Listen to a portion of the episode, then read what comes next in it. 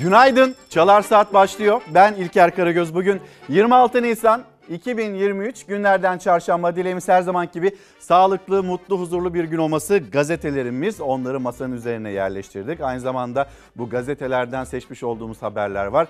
Birazdan ekranlarınıza ekranlarınıza taşıyacağız bazılarını. Sonra bizim yapmış olduğumuz, sizin bizi hatırlatacak olduğunuz konular var ve sandığa 18 gün kala ve deprem felaketinin de 80.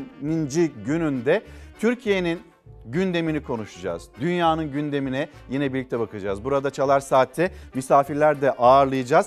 Zaman zaman başlıklar belirliyorduk ama artık böyle sandığa da az bir vakit kala sınırlamayalım cümlelerimizi. Bugün de yine Çalar Saat başlığını kullanalım.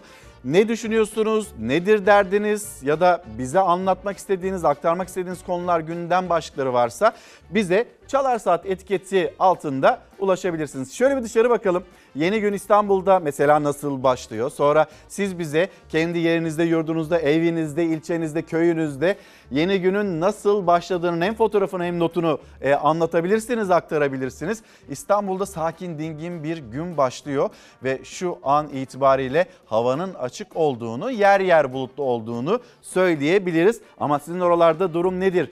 Hem gündem yoklaması hem izleyicilerimizle buluşma ve bunun yoklaması onu yapalım. Gündemle ilgili notlarımıza gelecek olursak sosyal medya hesaplarımız geliyor karşınızda, ekranlarınızda Çalar Saat etiketi altında da konuşuyoruz. Bir kez daha hatırlatayım. Cumhurbaşkanı Erdoğan'ın dün akşam katılmış olduğu canlı yayın programında rahatsızlanması geceyi hareketlendirdi ve 20 dakikalık aranın ardından Cumhurbaşkanı programa devam etti ve siyasette de peş peşe geçmiş olsun mesajları geldi. Ee, Bay Kemal yine dün akşam saatlerinde sosyal medyada e, Bay Kemal Lin tahtası biliyorsunuz artık dördüncü videoyu çekti ve yine tahtanın başına geçti. Kemal Kılıçdaroğlu Millet İttifakı'nın Cumhurbaşkanı adayı yatırımı buldum, Şampiyonlar Ligi'ni kurdum dedi. Biz e, Millet İttifakı'nın ya da Kılıçdaroğlu'nun yavaş yavaş kabinesini öğrenmeye başlıyoruz. Acaba ekonominin başına kim geçecek? Şampiyonlar Ligi'ni kurdum dedi. E, o Şampiyonlar Ligi kimlerden oluşacak? O da bir başka merak konusu.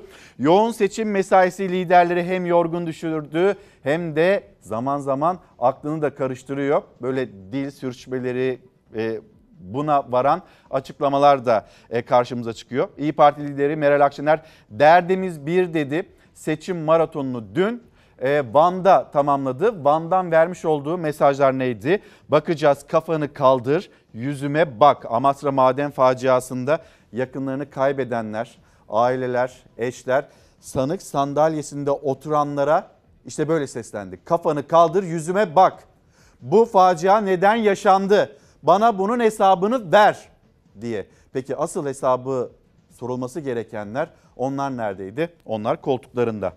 Engelli öğretmenlerin atama töreninde nasıl yani dedirten bir an yaşandı. Cumhurbaşkanı Erdoğan sözlerini duyacaksınız. Sinan Oğan Ata İttifakı'nın Cumhurbaşkanı adayı kendisi TRT'nin önüne gitti. TRT'nin kapısına dayandı. Ben te, kendime anlatmak istiyorum ve adalet istiyorum. Neden neden benim sesimi kısıyorsunuz? Neden benim sesim duyulmuyor? Bizim vergilerimizde ayakta olan bir kurum değil mi TRT? E ben ben niye duyulmuyorum? Benim söylediklerim niye vatandaşa ulaşmıyor? Bunun itirazındaydı. Anayasa Mahkemesi Başkanı Zühtü Arslan insaf ve izan istedi yargı bağımsızlığı ve tarafsızlığı üzerine karşısında da e, hükümet varken bir hukuk dersi verdi. Duyacaksınız o çarpıcı sözleri. Cumhur İttifakı'nda bir Hüdapar sancısı yaşanıyor. Zekeriya Yapıcıoğlu Türk bayrağı ifadesinden rahatsızmış ve anayasanın da değiştirilemeyecek maddeleri olmaması gerektiğini savunuyor. Milletvekili yemini acaba hani değiştirilebilir mi? Değiştirilse daha mı iyi olur? Böyle bir tartışma da var. Hani biz Hüdapar'ı Cumhurbaşkanı Erdoğan sözlerinde şöyle duyduk. Yerli ve milli. Yerli ve milli olarak tanımlanan Hüdapar Türk bayrağına neden nasıl itiraz eder? Anayasa ve anayasanın değiştirilemez hükümlerine, maddelerine neden itiraz eder? Birazdan burada Demokrat Parti Genel Başkan Yardımcısı Cemal Engin Yurt olacak ve Cemal Engin Yurt'la konuşacağız bu konuyu da. Kira artışındaki %25 sınırı 1 Temmuz'dan sonra da devam edecek. Adalet Bakanı Bekir Boz da bununla ilgili açıklamalar yaptı. 1 Temmuz'dan sonra da devam edecek. Vallahi hapis cezasına bile varabilir. Öyle tedbirler alacağız dedi.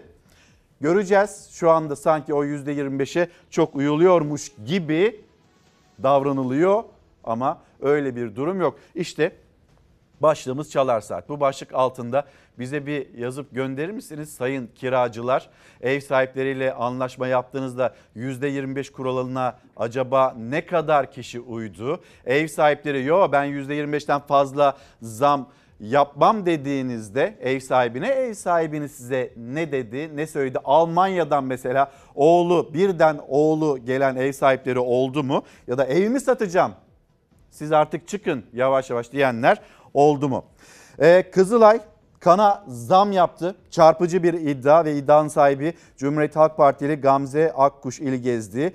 Geçinemeyenler yine kredi kartına yüklendi. Mayıs, Haziran, Temmuz 2023 dönemi askerlik yerleri açıklandı ve bununla ilgili E-Devlet ve askerlik şubeleri hani buradan bilgileri eğer hala edinmediyseniz e, ulaşabilirsiniz. Ateş hattından Sudan'dan ilk Türk kafile geldi. Dünyanın notlarına e, Çalar Saat Bülten sorumlusu Zafer Söken'le de birlikte bakacağız. Memleket haberleriyle başlayalım. Biraz da sözü uzatmış olabilirim ama gündem yoğun. Belki sizin de bize aktaracağınız, anlatacağınız başlıklar, konular vardır. Lütfen esirgemeyin, gönderin. Hem Twitter'dan hem de Instagram'dan buluşalım da konuşalım da Şimdi bir düğünde çıkan kavgaya götüreceğiz sizi. Düğünde iki grup arasında bıçaklı kavga çıktı. Düğünde kavga çıktı. 10 kişi yaralandı. Eğlence kavgaya dönüştü. Davetliler panik halinde kaçışırken kavgada 10 kişi yaralandı. Adana'nın Sarıçam ilçesi bir düğün salonu herkes eğlenirken iki grup arasında çıkan nedeni bilinmeyen tartışma kavgaya dönüştü. Bir anda ortalık savaş alanına dönerken davetliler can havliyle kaçmaya başladı. Büyüyen kavgada önce yumruklar konuştu ardından bıçaklar ortaya çıktı. Birbirine saldıran iki gruptan 10 kişi yaralandı. Yaralılar davetliler tarafından hastaneye kaldırıldı. Olay yerine gelen polis ekipleri kaçan saldırganları yakalamak için çalışıyor. Hemen gazetelere de geçiş yapalım. Hem memleket haberi hem Türkiye'nin seçim gündemi hem vatandaşın belki küçük görülüyor ama vatandaşın en önemli meselesi ekonomi. Soğan, soğanın cücüğüyle oynasın onlar. Yo ekonomi iyi deniliyor. Ama vatandaşa sorduğunuzda böyle bir tablo yok. Gelelim ee, Sözcü gazetesiyle başlayalım. Seçim güvenliği yine önemli bir konu gündem. Seçim güvenliği sağlanmazsa atı alan Üsküdar'ı geçer. Seçimlerde neler yaşanmadı ki trafoya kedi girdi. Mühürsüz oylar geçerli sayıldı. Aynı zarftaki 4 oydan birisi geçersiz denildi. Şimdi bunu hep birlikte Türkiye olarak, seçmenler olarak, vatandaşlar olarak yaşadık. Seçimlerde neler yaşanmadı ki?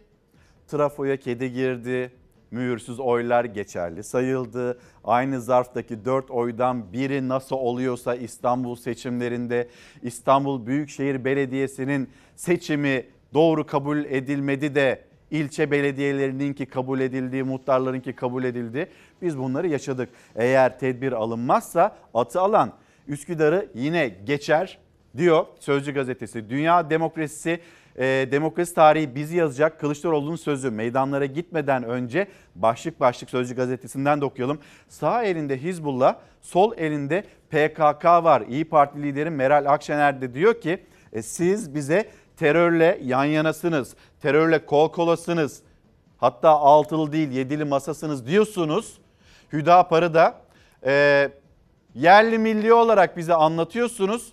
Öyle değil diyor. İşte Meral Akşener sağ elinde Hizbullah, sol elinde PKK var. Cumhur İttifakı'na yönelik sert sözler. Türkiye ne çektiyse arızalı kafadan çekti. MHP lideri Devlet Bahçeli sen pek engelliye benzemiyorsun Dün 3500 engelli öğretmenin atama töreni vardı. Sonra 45 bin öğretmen daha atayacağız. Bunun da müjdesi verildi Cumhurbaşkanı Erdoğan tarafından. Ve orada duyuldu bir engelli öğretmenle konuşması sosyal medyada bayağı bir tartışma yarattı. Duyacaksınız az sonra o sözleri bir kez daha. Bayrağımızdan rahatsızsa ben de ondan rahatsızım. İşte Cumhur İttifakı'ndaki Hüdapar çatlağı. Cumhur İttifakı ortağı olan Hüdapar liderinin sözleri AKP'li vekil Türkeş'i kızdırdı. Merhum Alparslan Türkeş'in oğlunu kızdırdı. Hüdapar lideri Zekeriya Yapıcıoğlu Türk bayrağı yerine Türkiye bayrağı denilmesini istedi. Ayrıca anayasada değiştirilemez madde olmasın teklifleri bu şekilde. Şurada o fotoğrafa birazcık dolabilir miyiz? Yönetmenimizden İrfan'dan ben bir rica edeyim. Hüdapar mitinglerinde Türk bayrağı e, açılmıyor. Bununla ilgili pek çok yerde, pek çok alanda Cumhurbaşkanı Erdoğan'ın cümlelerini duymuştuk. Niye muhalefetin mitinglerinde Türk bayrağı yok diye CHP'ye hedef alan sözleri vardı. İşte Hüdapar, Hüdapar'ın seçmenleriyle buluşması ve diyor ki Sözcü gazetesi burada Türk bayrağı yok. Devam edelim. İsrail zulmü bu kez e, bir Türk vatandaşını hedef aldı. E, fanatikler Mescid-i Aksa e, baskını sırasında Kur'an-ı Kerim okuyan Özgecan Mutlu orada gözaltına alındı. Peki sonrasında neler yaşandı? CHP lideri Kemal Kılıçdaroğlu sosyal medya üzerinden bir paylaşım yaptı. Bu Türkiye ve İsrail'in ilişkilerini bozar. Biz bunu kabul etmiyoruz, kabul edemeyiz diye yüksek tondan bir paylaşımım var ve İsrail'den de açıklama jet hızında geldi. Çantamı çalıyorlar kızlar. Fanatik Yahudiler Mescid-i Aksa'yı bastı. İsrail polisi baskın sırasında Kur'an-ı Kerim okuyan Türk vatandaşını gözaltına aldı. Hiçbir şey yapmadı. Sadece rahmet mescidinin önünde oturdu. İşgal altındaki Doğu Kudüs bir kez daha İsrail zulmüne sahne oldu. Bir grup fanatik Yahudi yerleşimci dün sabah saatlerinde Mescid-i Aksa'ya İsrail polisi koruması altında baskın düzenledi. Yerleşimciler gruplar halinde Aksa'ya alınırken Özgecan Mutlu isimli Türk vatandaşı oradaydı. Mutlu Aksa içindeki Rahmet Mescidi yakınlarında Kur'an-ı Kerim okuyordu. İsrail polisi Mutlu'yu oradan uzaklaştırırken bir polis çantasını aldı. Çantamı çalıyorlar kızlar. Burası turist kaynıyor arkadaşlar. 24 yaşındaki Mutlu çantasını almak için polislerin peşinden gitti. Ardından yeniden Mescid-i Aksa'ya girmek istedi. Bu sırada polisler tarafından gözaltına alındı. Genç kadının arkadaşları görüntüleri sosyal medyada paylaştı. Millet İttifakı Cumhurbaşkanı adayı Kemal Kılıçdaroğlu İsrail'e sosyal medya üzerinden tepki gösterdi. Özgecan Mutlu'nun hemen serbest bırakılmasını istedi. İsrail'den Mescid-i Aksa'da Kur'an okuyan vatandaşlarımızı hemen ama hemen amasız fakatsız serbest bırakmasını talep ediyorum. Bu bizim ilerideki ilişkilerimizi etkileyecektir. İsrail Türkiye vatandaşlarına saygı duymayı öğrenmek zorunda. İlerleyen dakikalarda Türkiye'nin Kudüs Başkonsolosluğundan açıklama geldi. Mutlu'nun serbest bırakıldığı ve konsolosluk personeli tarafından teslim alındığı belirtildi. İsrail polisi de bir açıklama yaptı. Özgecan Mutlu'nun polisin görev yapmasını engellediği ve talimatlara uymadığı gerekçesiyle gözaltına alındığını ileri sürdü. Mutlu hakkında bir hafta Mescid-i Aksa'ya giriş yasağı getirildiğini duyurdu.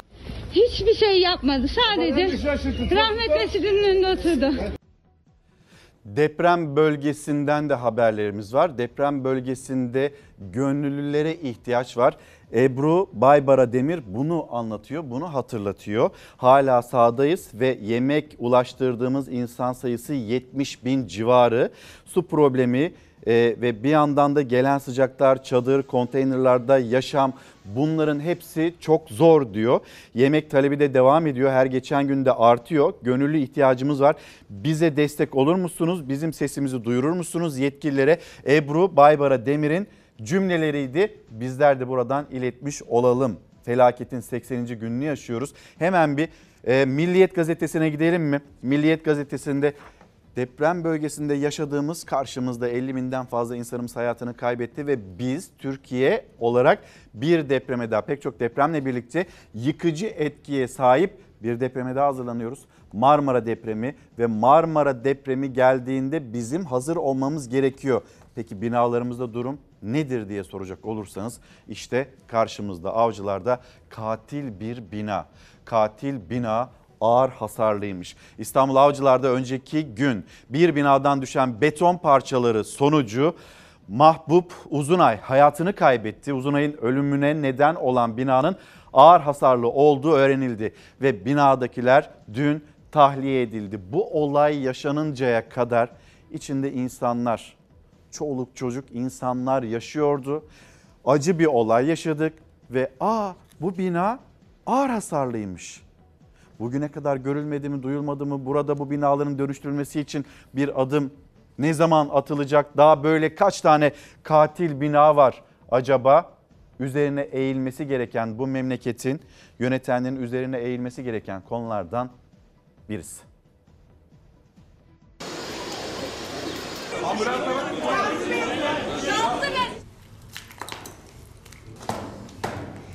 Ben bu binada en üst katta oturuyorum. Bu bina hasarlı. Belediyeden geldi, mühendisler geldi, kolonları hasarlı, bacalar yıkık. Yani hasarlı burası ama kimse kabul etmiyor. Bina sahipleri bir hani kentsel dönüşüme gidelim. Yok, yok kabul etmiyorlar. 37 yıllık binayı ayakta tutan kolonlar çürük, kirişler boru geçsin diye kesikti. İstanbul Avcılar'daki bu bina için kopan beton parçası bir can aldıktan sonra yıkım kararı verildi.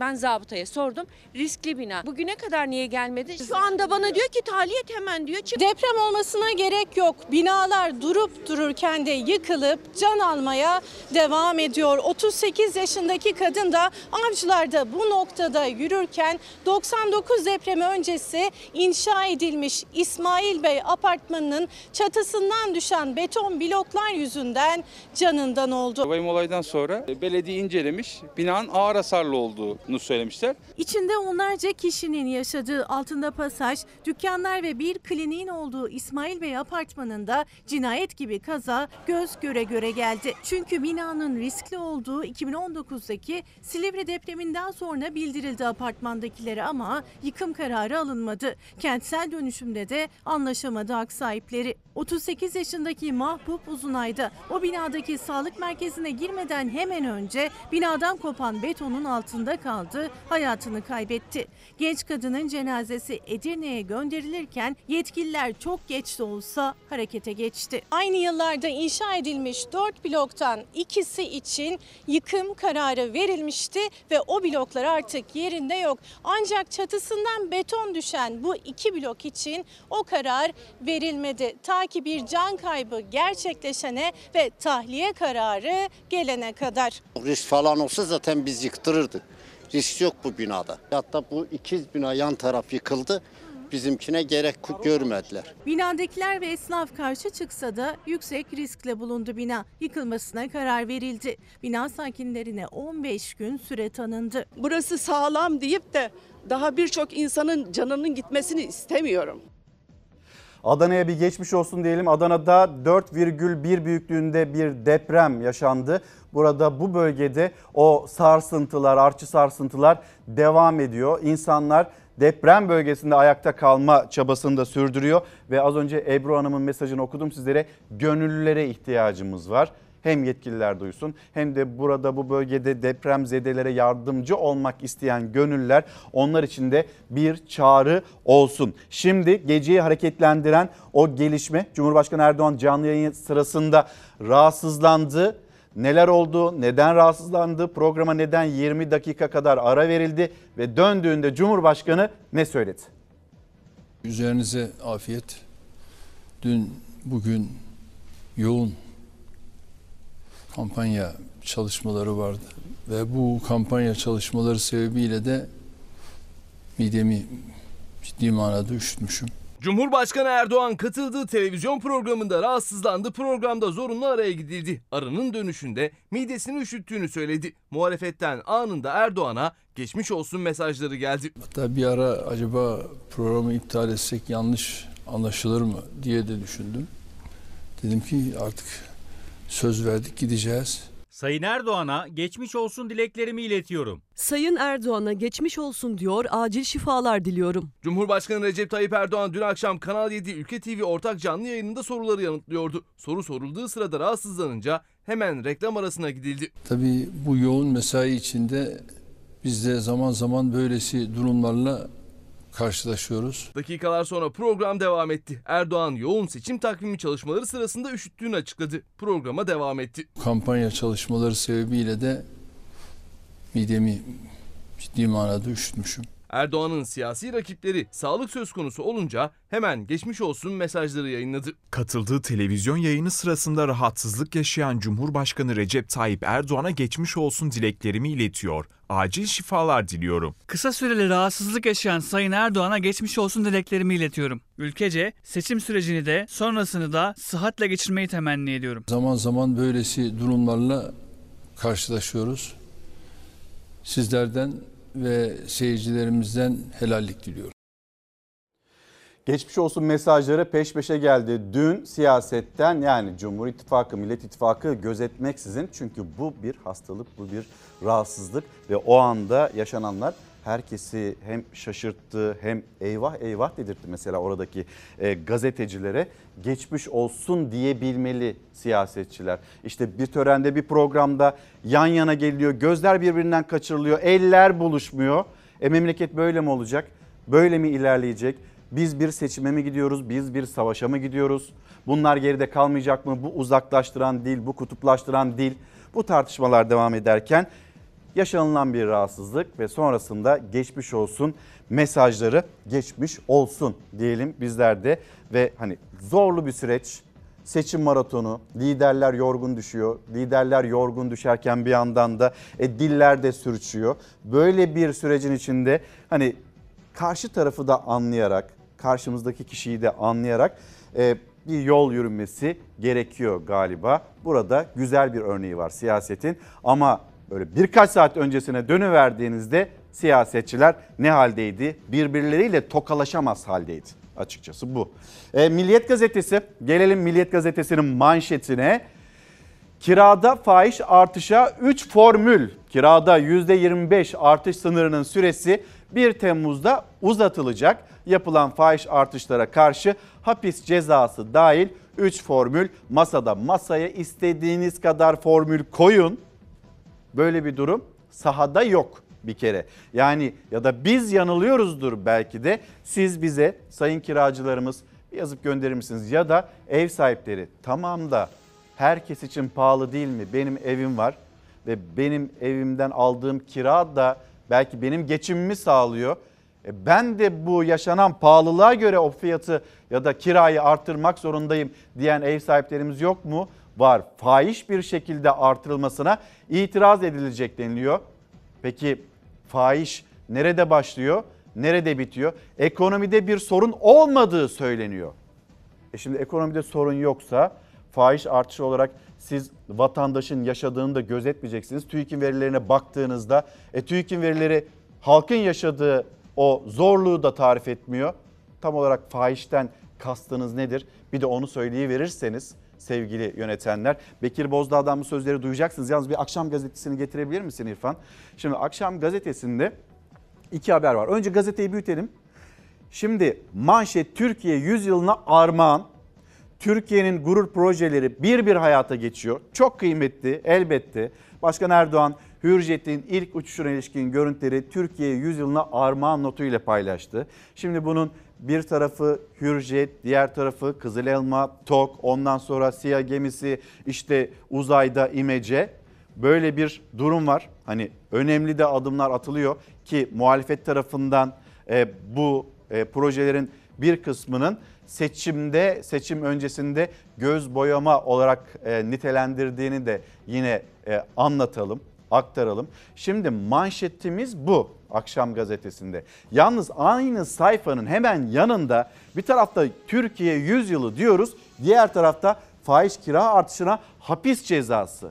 Yani tam bir tezatı yaşıyoruz. Şunun gibi Türkiye Uzay Ajansı'nın yanında et ve süt kurumu gibi. Bir tarafımız uzay, diğer tarafımız uygun fiyattan et alabilmek için kuyruğa giren insanlar. Akşam gazetesinin manşetinde de bir tarafta gökyüzündeyiz, denizdeyiz, havadayız, karadayız, her yerdeyiz. Enerji atılım ama biz kira meselesini daha çözememişiz. Eğer zam yaparsanız size hapis cezası veririz diye bir başka haber. Manşet ve yanında. Bekir Bozdağ'ın sözlerini bir dinleyelim. Yeni bir düzenleme yapılacak mı? Bir de yüzde 25 evet kağıt üzerinde ama artışlar bunun çok daha üzerinde. 5 katı, 10 katı deprem bölgesinde dahi kiralar görüyoruz. Bununla ilgili ev sahiplerine bir yaptırım söz konusu olabilir mi önümüzdeki günlerde? Şimdi biz de Adalet Bakanlığı olarak burada ne yapabiliriz? Bunun üzerinde biz de hazırlıklarımızı yapmış durumdayız esasında. Seçimden sonra inşallah bu konuda ikinci bir adımın atılacağını beyefendi beyan etti. Biz de onun altyapısını kendimizce hazırladık. Şimdi bu süreyi bir defa uzatılacak ama bir müeydesi olmazsa onu göze alabilir insanlar.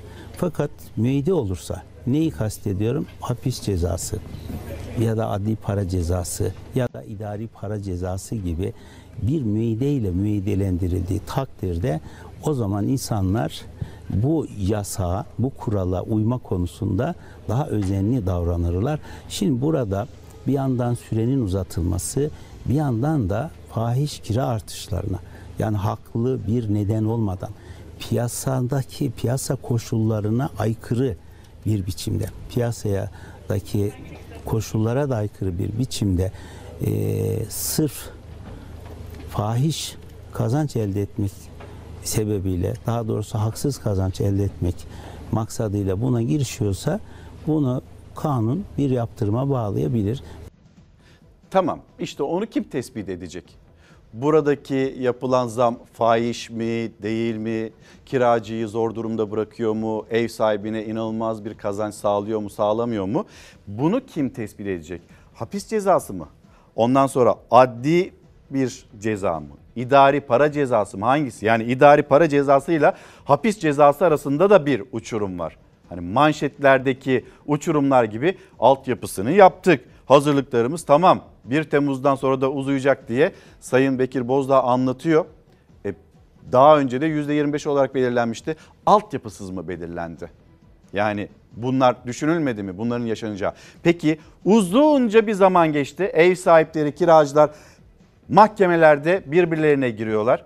E neredeydi bu altyapıyla ilgili çalışmalar, arabulucular vesaire buradaki problemler neden çözülmedi?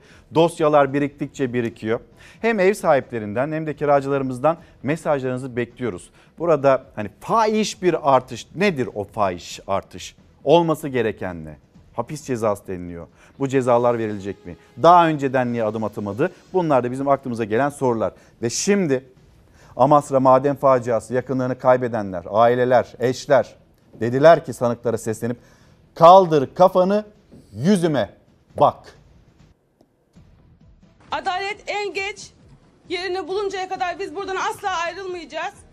Katiller yerine ulaştığı zaman bizim içimiz anca rahat edecek. Ben oğlum için buradayım. Suçlular varsa çıksın. Bu bir kaza denilerek geçiştirilebilecek bir olay değil.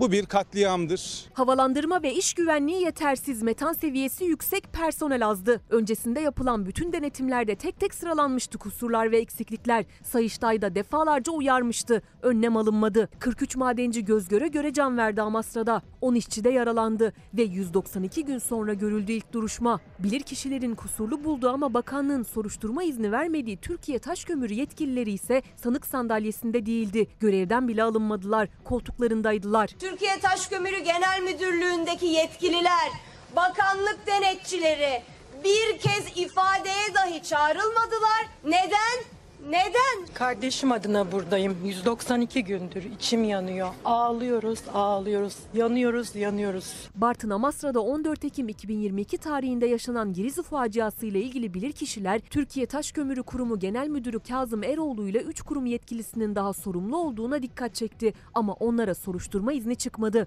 Kazım Eroğlu daha önce Kozlu faciasının da sorumluları arasındaydı ve ceza almamıştı. Türkiye Taşkömürü Kurumu Genel Müdürü oldu. Bizim yangınımız bugün başlayacak. Bugün uzun bir yolculuk olacak. Herkes bize bizimle olsun.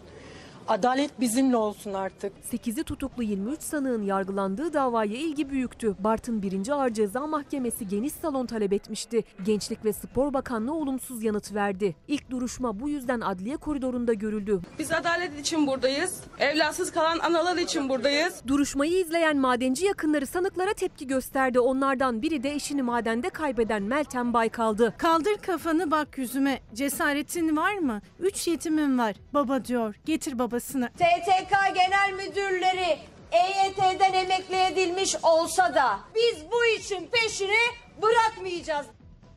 Kaldır kafanı bak yüzüme. Bunun hesabını ver diyor aileler. Yakınlarını, eşlerini kaybetmişler. Çocuklar babalarını kaybetmiş, öksüz kalmış, yetim kalmış, anneler evlatlarını kaybetmiş. Sorumlular, gerçek sorumlular, tedbir alması gerekenler onlar koltuklarında. 23 sanık var ve sanıklara da sesleniyor işte aileler.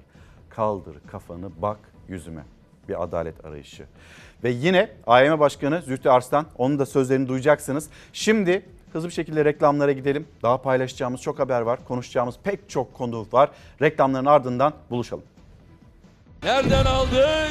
Nereye getirdin? Demek ki halk değişim istiyor. Sandıkları korumak benim işim benim. Ata ittifakı güneş gibi parlayacak. 14 Mayıs'ta Türkiye önce sandık başına sonra ekran başına gidecek. Sandıkta 4 aday var ama ekranda seçim belli. Türkiye haritası 87 seçim bölgesi. İl il bakacağız. Konya, Ankara, Yozgat, Çanakkale, İstanbul, İzmir. Bir dur bir dur İlker dur bir. Vakit var da. Cumhurbaşkanlığı milletvekili seçimi birlikte yapıldı. Fox'ta seçim yayını Gülbin Tosun'la ana haberden hemen sonra başlayacak. Selçuk Tepeli ve İlker Karagöz sandık sandık tüm sonuçları anında Türkiye'ye ulaştıracak. Kamuoyu araştırmacısı Bekir Ağırdır o sonuçları sıcağı sıcağına yorumlayacak. Oo Bekir Ağırdır da buradaymış. Patronların mesajını sana tercümeye geldim. Ayrıca Bekir abi biz buradaydık. Selçuk Tepeli geldi. Fox Haber Genel Yayın Yönetmeni Doğan Şentürk, Fox Haber Ankara temsilcisi Tülay Ünal Öç'ten son dakika bilgileri yine onlarda olacak. Her seçim Fox'ta izlendi. Ya bu sloganları nereden buluyorsunuz? Bu saçları kaç seçimde arttık biliyor musun? Gazeteciler Murat Yetkin, Çiğdem Toker, Nevşin Mengü, Deniz Zeyrek Türkiye'nin bu uzun gecesinde en sağlıklı analizlerle Fox ekranlarında olacaklar. En doğru, en güvenilir ve en hızlı sonuçlar yine burada. Seçim gecesi klasiğiniz Fox Haber'de. Bir ekrandan daha fazlasında. Türkiye'nin seçimi 14 Mayıs'ta Fox'ta. Bu sabah yağmur var İstanbul'da Gözlerim dolu dolu oluyor bilinmez niye Anne sözü dinler gibi masum Efendim bir kez daha günaydın. Şöyle bir dışarıyı gösterelim istedik. E, Çalar Saat'in başlangıcında yavaş yavaş o kara bulutlar geliyordu ve kara bulutlar yağmurla geldi. Bu arada meteorolojiden de bir uyarı var. E, yönetmenimiz İrfan dışarıyı gösterirken bir yandan şarkı da devam ederken romantik romantik diyelim ki e, Batı Marmara ve kıyı Ege için meteorolojinin bir uyarısı var. Gök gürültüsüyle birlikte kuvvetli sağanak yağış olacak. Dün gece inanılmaz şimşekler e, İstanbul'un e, üzerinde peş peşe çaktığı ve yine yağış vardı. Şu an şu saat itibariyle Zeytinburnu'nda tablo bu. Yani yağış geldi ve yine Batı Marmara, kıyı Ege için o uyarılarda devam ediyor. Şimdi hava durumu ile ilgili küçücük bir not. Birazdan memleket havasını paylaşacağız. E, ama bir piyasalara da bakalım mı? Piyasalarda makasın ne kadar açıldığını da göstermek istiyoruz, anlatmak istiyoruz sizlere. Yani e, haber kanallarının ekranlarında şöyle küçücük bir şekilde doları görüyorsunuz, euroyu görüyorsunuz, gram altını, çeyrek altını, belki de borsayı görüyorsunuz. Ama gerçekte reelde e, öyle mi? Dolar mesela orada küçücük rakamlar 19 lira 42 kuruşu gösterirken kapalı çarşıya gittiğinizde 20 lira 46 kuruş. Euro 21 lira 32 kuruş seviyesinde o ekrana yansıyan haliyle ya da Merkez Bankası'nın fiyatlaması diyelim. E, kapalı çarşıda euro 22 lira 43 kuruş. Çeyrek altın 2036 lira ama kapalı çarşıda 77 lira. Yani o rakama bakıp gidip de bir alışveriş yapmak isterseniz e, şaşırmayın. Gerçekte rakamlar bu şekilde. Devam edeceğiz. Sudan ateş bölgesi ve bu ateş bölgesinde e, Türkler var, vatandaşlarımız var. Bütün dünya oradan insanlarını e, almaya çıkarmaya çalışırken Türkiye'de devreye girdi. Diplomatik anlamda da devreye girdi. Çatışan tarafları hem Ankara'ya, Türkiye'ye davet ettiler. Masada buluşturmaya çalışırken bir yandan da oradaki vatandaşlarımızı tahliye etme girişimleri ilk Türk kafile Sudan'dan geldi.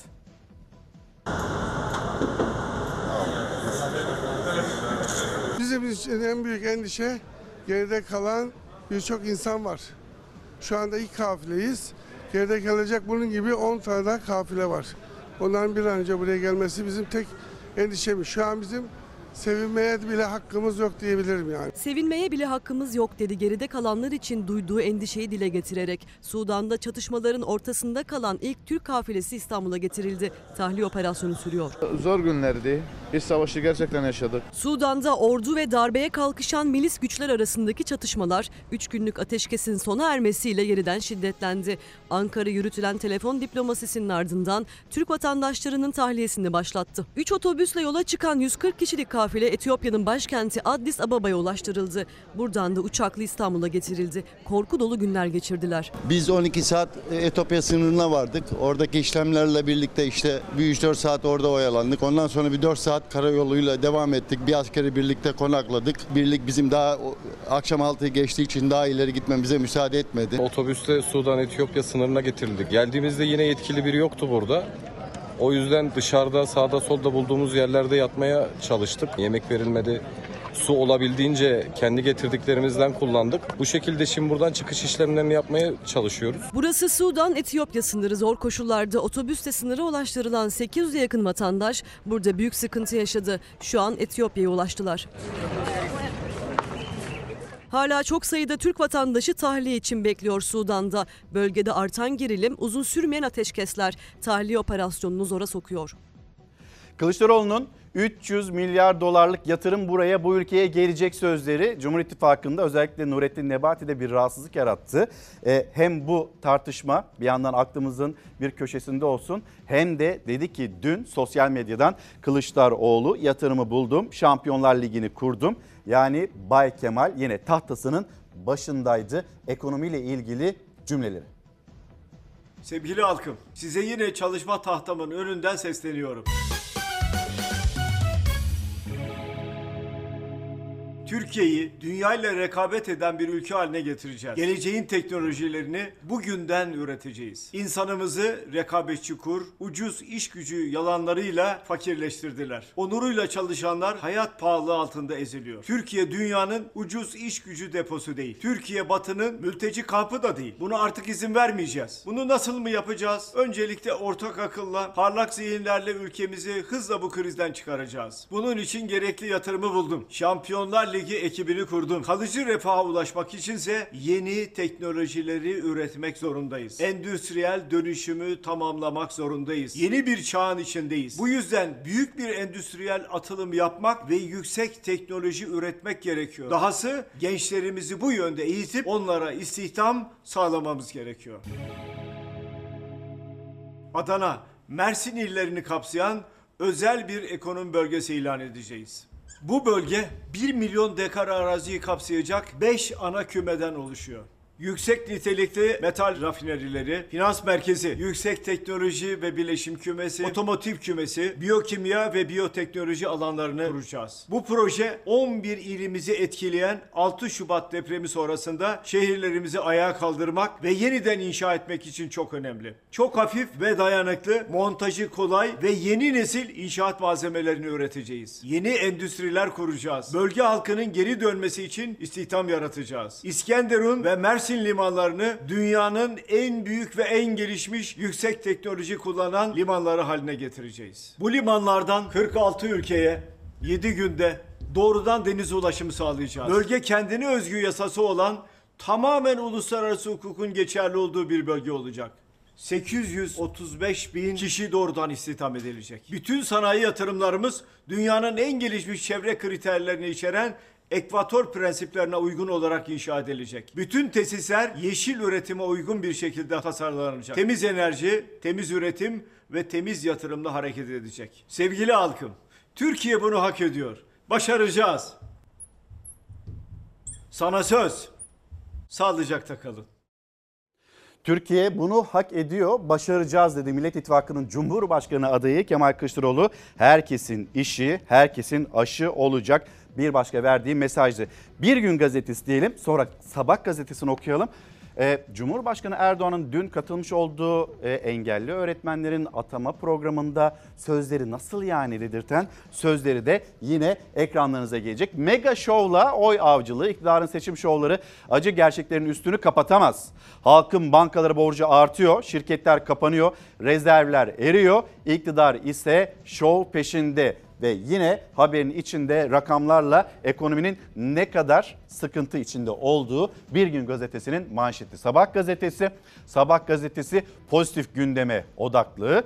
45 bin öğretmen adayına müjde. Başkan Erdoğan 3500 engelli öğretmen ataması töreninde eğitim ordusuna müjde verdi. Mayıs ayında 45 bin yeni sözleşmeli öğretmen ataması yapacağız. Sözleşmeli öğretmen demek zaten başlı başına bir başka problemi de hayatımıza sokmuyor mu? Yani eğitim camiasında taşeron işçi gibi öğretmenlerin çalıştırılması ne kadar doğru? Bir bu soruyu soralım. Sözleşmeli öğretmenlerimiz varsa şu anda ekran karşısında Çalar Saat etiketi altında bizlere de ne düşünüyorlar? Öğretmenler odasında bir ayrım olur mu? Kadrolu öğretmen, ücretli öğretmen, sözleşmeli öğretmen niye böyle tanımlar var? Öğretmen odasındaki ayrımla ilgili bize mesajlarınızı lütfen yazın ve dünkü program Cumhurbaşkanı Erdoğan'ın nasıl yani dedirten sözleri. Şimdi numarayı söyleyen engelli kardeşimi buraya davet edeceğiz. Ama sen pek engelliye benzemiyorsun. Engelli misin? Cumhurbaşkanı Erdoğan'ın engelli kontenjanından ataması yapılan öğretmene sorusu. Numara söyle numara.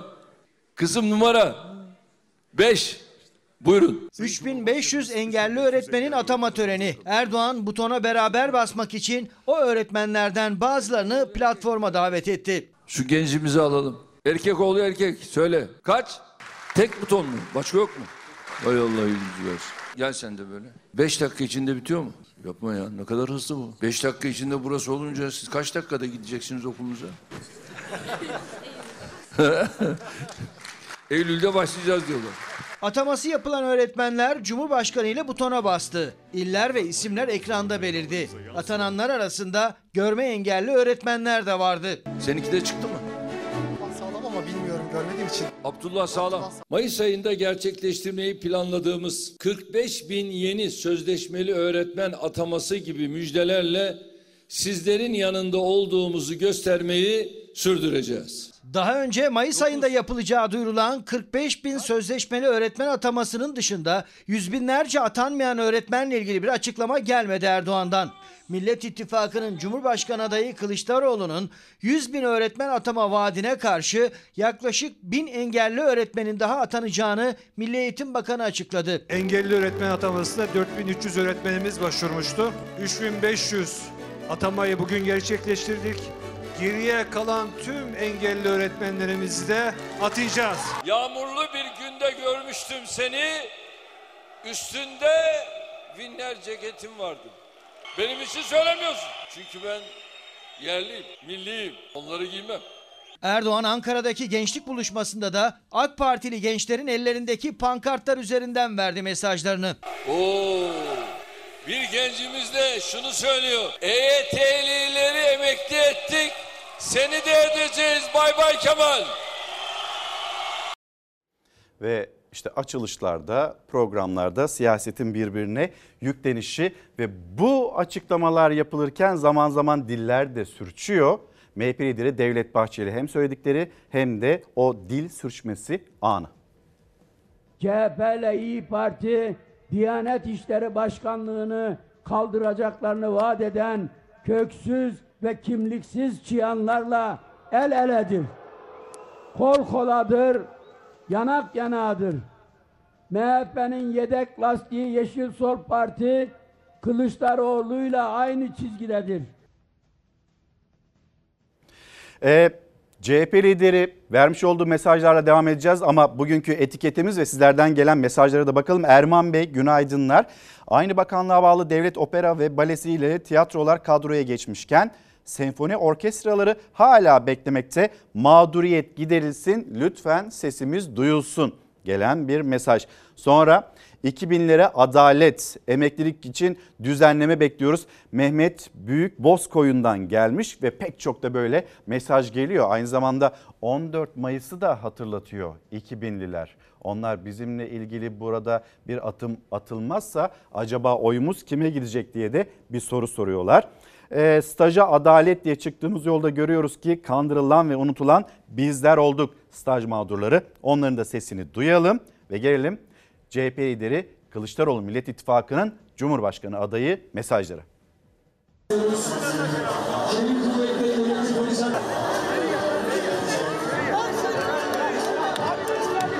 Birileri kalkıp da milliyetçilik dersi vermesin. Süleyman Şah Türbesi'ni kaçırdılar malum. O bayrağı da oraya götüreceğim. Oraya dikeceğim. Bayrağımız dalgalanacak. Dost düşman herkes seyredecek. Bozkurtlar da seninle. Bozkurtlar da seninle. Adamsın, Millet İttifakı'nın Cumhurbaşkanı adayı Kemal Kılıçdaroğlu'nun Eskişehir'de sözleri ve izlenimler. Ülkücülerin desteğine Kılıçdaroğlu da Bozkurt selamıyla karşılık verdi.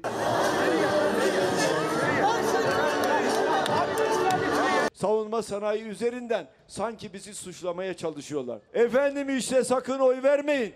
Gelince bunlar İHA'ları sökecekler. Şunu yapacaklar. Hayır efendim senden çok daha güzelini yapacağız. Sen kalktın tank palet fabrikasını Katar ordusuna verdin. Onu da alacağız şanlı ordumuza vereceğiz. Kimse kimsenin ne milliyetçiliğini ne dinini sorgulama hakkına sahiptir. En az onlar kadar vatanseveriz ve milliyetçiyiz. Bu ülkenin bölünmemesi için hepimiz canımızı vermeye hazırız. İddia ediyorum en büyük beka sorunu bu iktidarın kendisi haline geldi. Bizi refaha, bizi özgürlüğe kavuşturun. 34 askerimiz Suriye'de şehit edildi. Vuran Rusya'ydı. İki gün sonra Putin'in kapısına gidip dakikalarca bekleyen kimdi Allah aşkına? Bay Kemal izin vermeyecektir. Bay Kemal askerine de ordusuna da sahip çıkacaktır. Bay Kemal terör nereden ve kimden gelirse gelsin bir insanlık suçudur ve teröre karşı mücadeleyi son damlasına kadar yapacaktır. Seçimin kazanılması halinde sosyal desteklerden, teknolojik yatırımlardan sorumlu Cumhurbaşkanı yardımcısı olacak Mansur Yavaş'la birlikte Eskişehir ve Burdur'daydı Kemal Kılıçdaroğlu geniş güvenlik önlemleri altında. Evinin balkonundan, pencerelerden Kemal Kılıçdaroğlu'nu bekleyen vatandaşlar kadar binaların tepelerinde keskin nişancıların gözü de miting alanında. Sandığa gidin. Otoriter bir yönetimi demokratik yollarla değiştirin. Birinci turda, birinci seferde bu işi bitirmek zorundayız. Gençlere sözüm var. Bir yıl içinde Türkiye'de yurt sorunu çözeceğiz. Seçimlerde ilk kez oy kullanacak gençlere seslenerek başladı sözlerini. 15 Mayıs sonrası hayata geçireceği vaatleriyle devam etti. Çiftçiye kırmızı mazot vereceğiz. Kısa süre içinde arabam olsun diyorsanız, benim de evim olsun diyorsanız bu düzeni değiştireceğiz. Bu düzen haramilerin düzenidir. Kılıçdaroğlu Eskişehir'de Suriye Meydanı'nı dolduran kalabalıklara seslenirken kalabalıktan da pankartlarla Kılıçdaroğlu'na mesaj var. Aile destekleri sigortasıyla geliri olmayan veya geliri asgari ücretin altında olan bütün ailelere kadının bankadaki hesabına her ay en az asgari ücret kadar para yatırılacak. Başkanım. Başkanım. Eskişehir mitingini bitirdiler. Burdur'a doğru yola çıktılar ama vatandaşın yoğun ilgisiyle otobüs adeta milim milim hareket ediyor. Uşak'ta olduğu gibi Eskişehir'de de yoğun ilgi vardı Millet İttifakı'nın Cumhurbaşkanı adayına. Bozkurtlar da seninle. Bozkurtlar da seninle. Bozkurtlar da seninle diye Millet İttifakı'nın Cumhurbaşkanı adayı Kemal Kılıçdaroğlu'na sesleniş ve gidilen hemen her yerde benzer görüntüler, manzaralar var. Bir seçim otobüsü Kılıçdaroğlu içinde ve yolun kenarında insanlar onlar sesleniyor. Bir Bunu nasıl açıklamak gerekiyor? Acaba bir iktidarın değişiyor duygusuyla mı açıklamak gerekiyor? İnsanların dertlerini e, duyan bir muhalefet ve o dertlere yönelik vaatlerde bulunan bir yapı, bir masa olarak mı değerlendirmek gerekiyor? Bunun yorumunu da sizlere bırakayım ama karşılaştığımız manzara çok uzun süredir görmediğimiz bir kalabalığı gösteriyor. Ve pek çok kişinin de 14 Mayıs'ı o pazar gününü sandığı beklediğini söyleyebiliriz. İyi Parti lideri Meral Akşener diyeceğiz ama e, Kılıçdaroğlu'nun Karar Gazetesi'ne bir gidelim. Kılıçdaroğlu'nun burada vermiş olduğu bir mesaj daha var. Hem Eskişehir'de hem de Burdur'da soğan meselesi bayağı bir hafife alınıyor aslında iktidar tarafından. Siz soğanın cücüğüyle oynayın, yo ekonomi iyi denilirken hükümet soğan üzerinden fakir fukarayla alay ediyor dedi ve ekledi Kılıçdaroğlu. Eskiden sureti bizden görünenler yapardı ama artık değiştik. Eskiden bunları sureti bizden görünenler yapardı. Makarnacı, kömürcü derlerdi. Allah'ımıza şükürler olsun ki biz değiştik. Biz halkçı olma mücadelesi verdik ve kazandık. Saraylılar ise zenginleşti artık fakirle fukarayla alay ediyorlar dedi Kılıçdaroğlu. Hem Eskişehir'de hem de Burdur'da verdiği mesajlar. E gelelim terörle onlar kol kola birlikte yol yürüyorlar sözlerine ve bir yandan da iktidara geldiklerinde Öcalan'ı serbest bırakacaklar iddialarına Meral Akşener'in sözü. Öcalan iddiası külliyen yalan. Öcalan'ın çıkarılacağı yalan. Oscar ödüllü bir tiyatro eseri Öcalan'la akraba gibi olan sensin dedi Meral Akşener ve yine çocuklar üzerinden de mesajları vardı. İster Van'da da olsun, ister İstanbul'da. İster Kürt olsun, ister Türk olsun. Mutsuz çocuklarımız yurt dışına gidiyor hanımlar.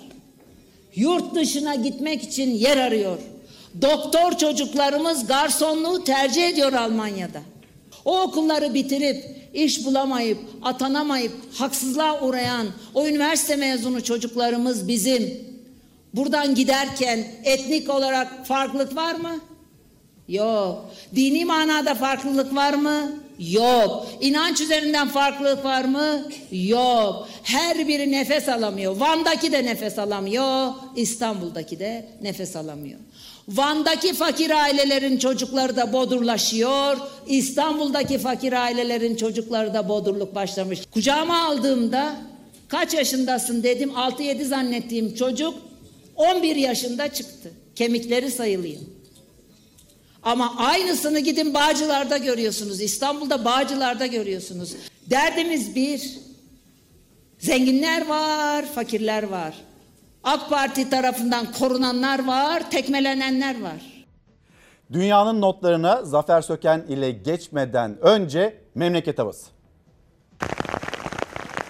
İstanbul'da akşam saatlerinde bir anda başladı yağmur. Gecenin ilerleyen saatlerinde Anadolu yakasında artan yağış nedeniyle yer yer su birikintileri oluştu. Gün batımında ise mega kenti taçlandıran gökkuşağı görsel bir şölene dönüştü. Meteorolojinin yağış uyarısı yurdun batı bölgelerinde etkisini gösterdi. Balıkesir, Edirne, Kırklareli'nde bir anda bastıran sağanak zaman zaman zor anlar yaşattı. Edirne'de dün öğle saatlerinden itibaren etkili olan gök gürültülü sağanak yağış ve dolu hayatı olumsuz etkiledi. Kısa sürede yollar göle döndü, araçlar ilerlemekte güçlük çekti. Balıkesir'in Bandırma ilçesinde de benzer görüntüler vardı. Aniden bastıran yağış nedeniyle tıkanan rögarlar belediye ekipleri tarafından temizlendi. Sanayi sitesinde bir iş yerinin kapısına düşen yıldırım hasara sebep oldu. Kırklareli'ye düşen Nisan yağmuru barajlara can suyu oldu. Kuruma noktasına gelen Kazandere Barajı'nın Şubat ayında %2,98 olan doluluk oranı son ölçümlerde %15'i geçti. Kuraklık endişesi tüm yurtta büyürken Profesör Doktor Doğanay Tolunay uzun vadeli çözüme ihtiyaç olduğunu söyledi. Gelecekte de kuraklıkların daha da şiddetleneceğini öngörüyoruz. O nedenle uzun vadeli adımlar e, atılması gerekiyor. Van Bahçesaray Karayolu'nda ise kar mücadelesi vardı. Kar yağışı nedeniyle Karabet geçidinde ulaşım aksadı. Meteoroloji Genel Müdürlüğü'nden Tekirdağ, Kütahya, İzmir, Çanakkale, Balıkesir, Manisa, Kırklareli, Edirne, Bursa, Aydın ve çevreleri için sarı kod geldi. Yurdun batı kesimlerinde gök gürültülü sağanak yağışların sabah saatlerinden itibaren etkili olacağını duyuran yetkililer, ani sel, su baskınlarına karşı dikkatli ve tedbirli olunmasına karşı da uyardı. Çalar Saat Bülten sorumlusu Zafer Söken şimdi yanımda dünya notlarını alacağız. Kurulan sandıkları da söyleyelim. Yurt dışında oy verme işlemi yarından itibaren başlayacak. Bu hatırlatma ve Zafer günaydın hoş geldin. Günaydın bir kez daha. Biz seçim gündemine boğulduk ama ünlü sanatçı Nilüfer'in şarkısında dediği gibi dünya dönüyor sen ne dersen de yani dünyayı da yakalamak lazım. O yüzden dünyanın gündeminde yine burada bir kez daha anlatmak istiyorum. Ama yine seçimle başlayacağız tabii. yine seçim gündemiyle devam Dünyanın edeceğiz. gündemi de seçim, bizim Evet. gündemimiz de seçim. Şimdi seçime 18 gün var. Biz burada Türkiye'de yaşayan Türk vatandaşları olarak 18 gün sonra sandık başına gideceğiz. Ancak yurt dışında yaşayan Türk vatandaşları artık 23 saat kaldı. 23 saat sonra sandık başına gidecek. Ülkeler için yani ülkelerdeki yabancı ülkelerdeki Türk temsilciliklerinde yarın başlayacak 9 Mayıs'ta sona erecek. Ama gümrük kapılarında yarın başlayıp 14 Mayıs'ta sona erecek. Mesela Amerika Birleşik Devletleri'nde diyelim 9 Mayıs'ta sona erecek oy verme işlemi. Oradaki oylar, sandıklar toplanacak. Buraya gümrüğe getirilecek ve 3 partinin de gözetiminde oraya kilitlenecek, mühürlenecek. 14 Mayıs'ta sayılmak için e, muhafaza edilecek. Tekrar yani yurt dışında yaşayan Türk vatandaşlarına bu tarihleri hatırlatalım. 27 Nisan 9 Mayıs yurt dışında oy kullanacak kişiler için gümrük kapılarındaysa 27 Nisan 14 Mayıs yani 14 bizdeki Mayıs. seçim gününde olduğu gibi yarın sabah saat 8 itibariyle de gümrük kapılarında ve yurt dışında oy verme işlemi artık başlıyor. Şimdi e, Zafer'de yeni notları da var. Rusya'nın yapmış olduğu notlar da var. Yönetmenimizden İrfan'dan ben bir rica edeyim. Hürriyet gazetesini isteyelim ve e, Moskova'da kurulmuş olan bir masa, dörtlü masa, dörtlü masada yan yana gelen e, isimler hemen bir paylaşalım. 400 zirvede iki mesaj Türkiye, Rusya, İran ve Suriye Savunma Bakanlarıyla istihbarat başkanları Moskova'da buluştu. Dört bakanlı toplantıda Türkiye'deki Suriyelilerin geri dönüşü ve terörle mücadele en önemli iki konu olarak öne çıktı. İki mesaj yani Türkiye'nin mesajı mı bunlar? Bu mesajlara bir karşılık geldi mi? E, ne olacak? Suriyeliler memleketlerine dönecekler mi? Nedir Rusya'da yapılan açıklama? Evet, Milli Savunma Bakanı Hulusi Akar ve MİT Müsteşarı Hakan Fidan Rusya'ya gitti. Türkiye, Rusya, Suriye ve İran. En önemli iki başlık evet buydu. Terörle mücadele ve Suriyelilerin ülkelerine geri dönüşü. Bu Milli Savunma Bakanlığı da bu yönde bir açıklama yaptı. İşte Suriyelilerin geri dönüşü ve terörle mücadele konusunda çabaların yoğunlaştırılması ele alındı dedi. Rus Savunma Bakanlığı'ndan bizim açıklamadan yani Türkiye'nin yaptığı açıklamadan birazcık ayrışan bir konu var. O da Türkiye-Suriye ilişkilerinin normalleşmesi için pratik tedbirlerin ele alındığı Pratik diye bir tedbirler acaba ne? Altı şey. nasıl dolduruluyor? Evet yani Rusya'dan yapılan açıklama bu şekilde Türkiye-Suriye artık e, ilişkileri normalleşecek. Zaten daha önce de mesajlar bu yöndeydi. E, seçime doğru artık sayılı günler kala bu görüşmede kritik Suriye ile normalleşme çabaları açısından biz de hem Rusya'dan da yapılan açıklamayı dile getirelim istedik. asla olmaz.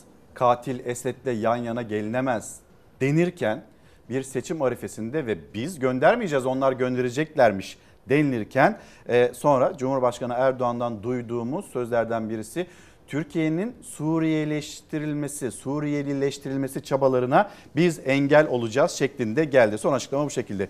Dünya dönüyor sen ne dersen de dedin öyle başladın. Seçim gündemiyle başladık geldik gene bir başka seçim gündemine bir isim Joe Biden. Evet Amerika'da 2024 yılında yapılacak seçimler ancak orada tabii aday bizdeki gibi böyle son birkaç ay kala değil. Böyle aylar, yıllar öncesinden yani yıllar olmasa da bir buçuk yıl öncesinden hemen hemen belli. Trump aday olacağını, aday adayı olacağını açıklamıştı. Trump'ın bir rakibi var. Cumhuriyetçiler kendi içinde bir karar verecek. Ee, Trump'ın adaylığı, aday adaylığı daha doğrusu orada baki duruyor. Ve demokratların adayı kim olacak? Joe Biden devam edecek mi, etmeyecek mi? Sağlık durumu hakkında endişeler vardı. Biz de burada defalarca ekrana getirdik. Yaptığı gaflar, işte boşluğa el sallaması, boşlukla tokalaşması, oğlunun Amerika Birleşik Devletleri'nde vefat eden oğlunun Irak'ta öldüğünü söylemesi gibi birçok konuda sağlığıyla özellikle mental sağlığıyla ilgili endişeler vardı Joe Biden'ın. Ancak Joe Biden durmak yok dedi, yola devam dedi adeta. E, yeniden 2024 seçimlerinde aday olacağını söyledi.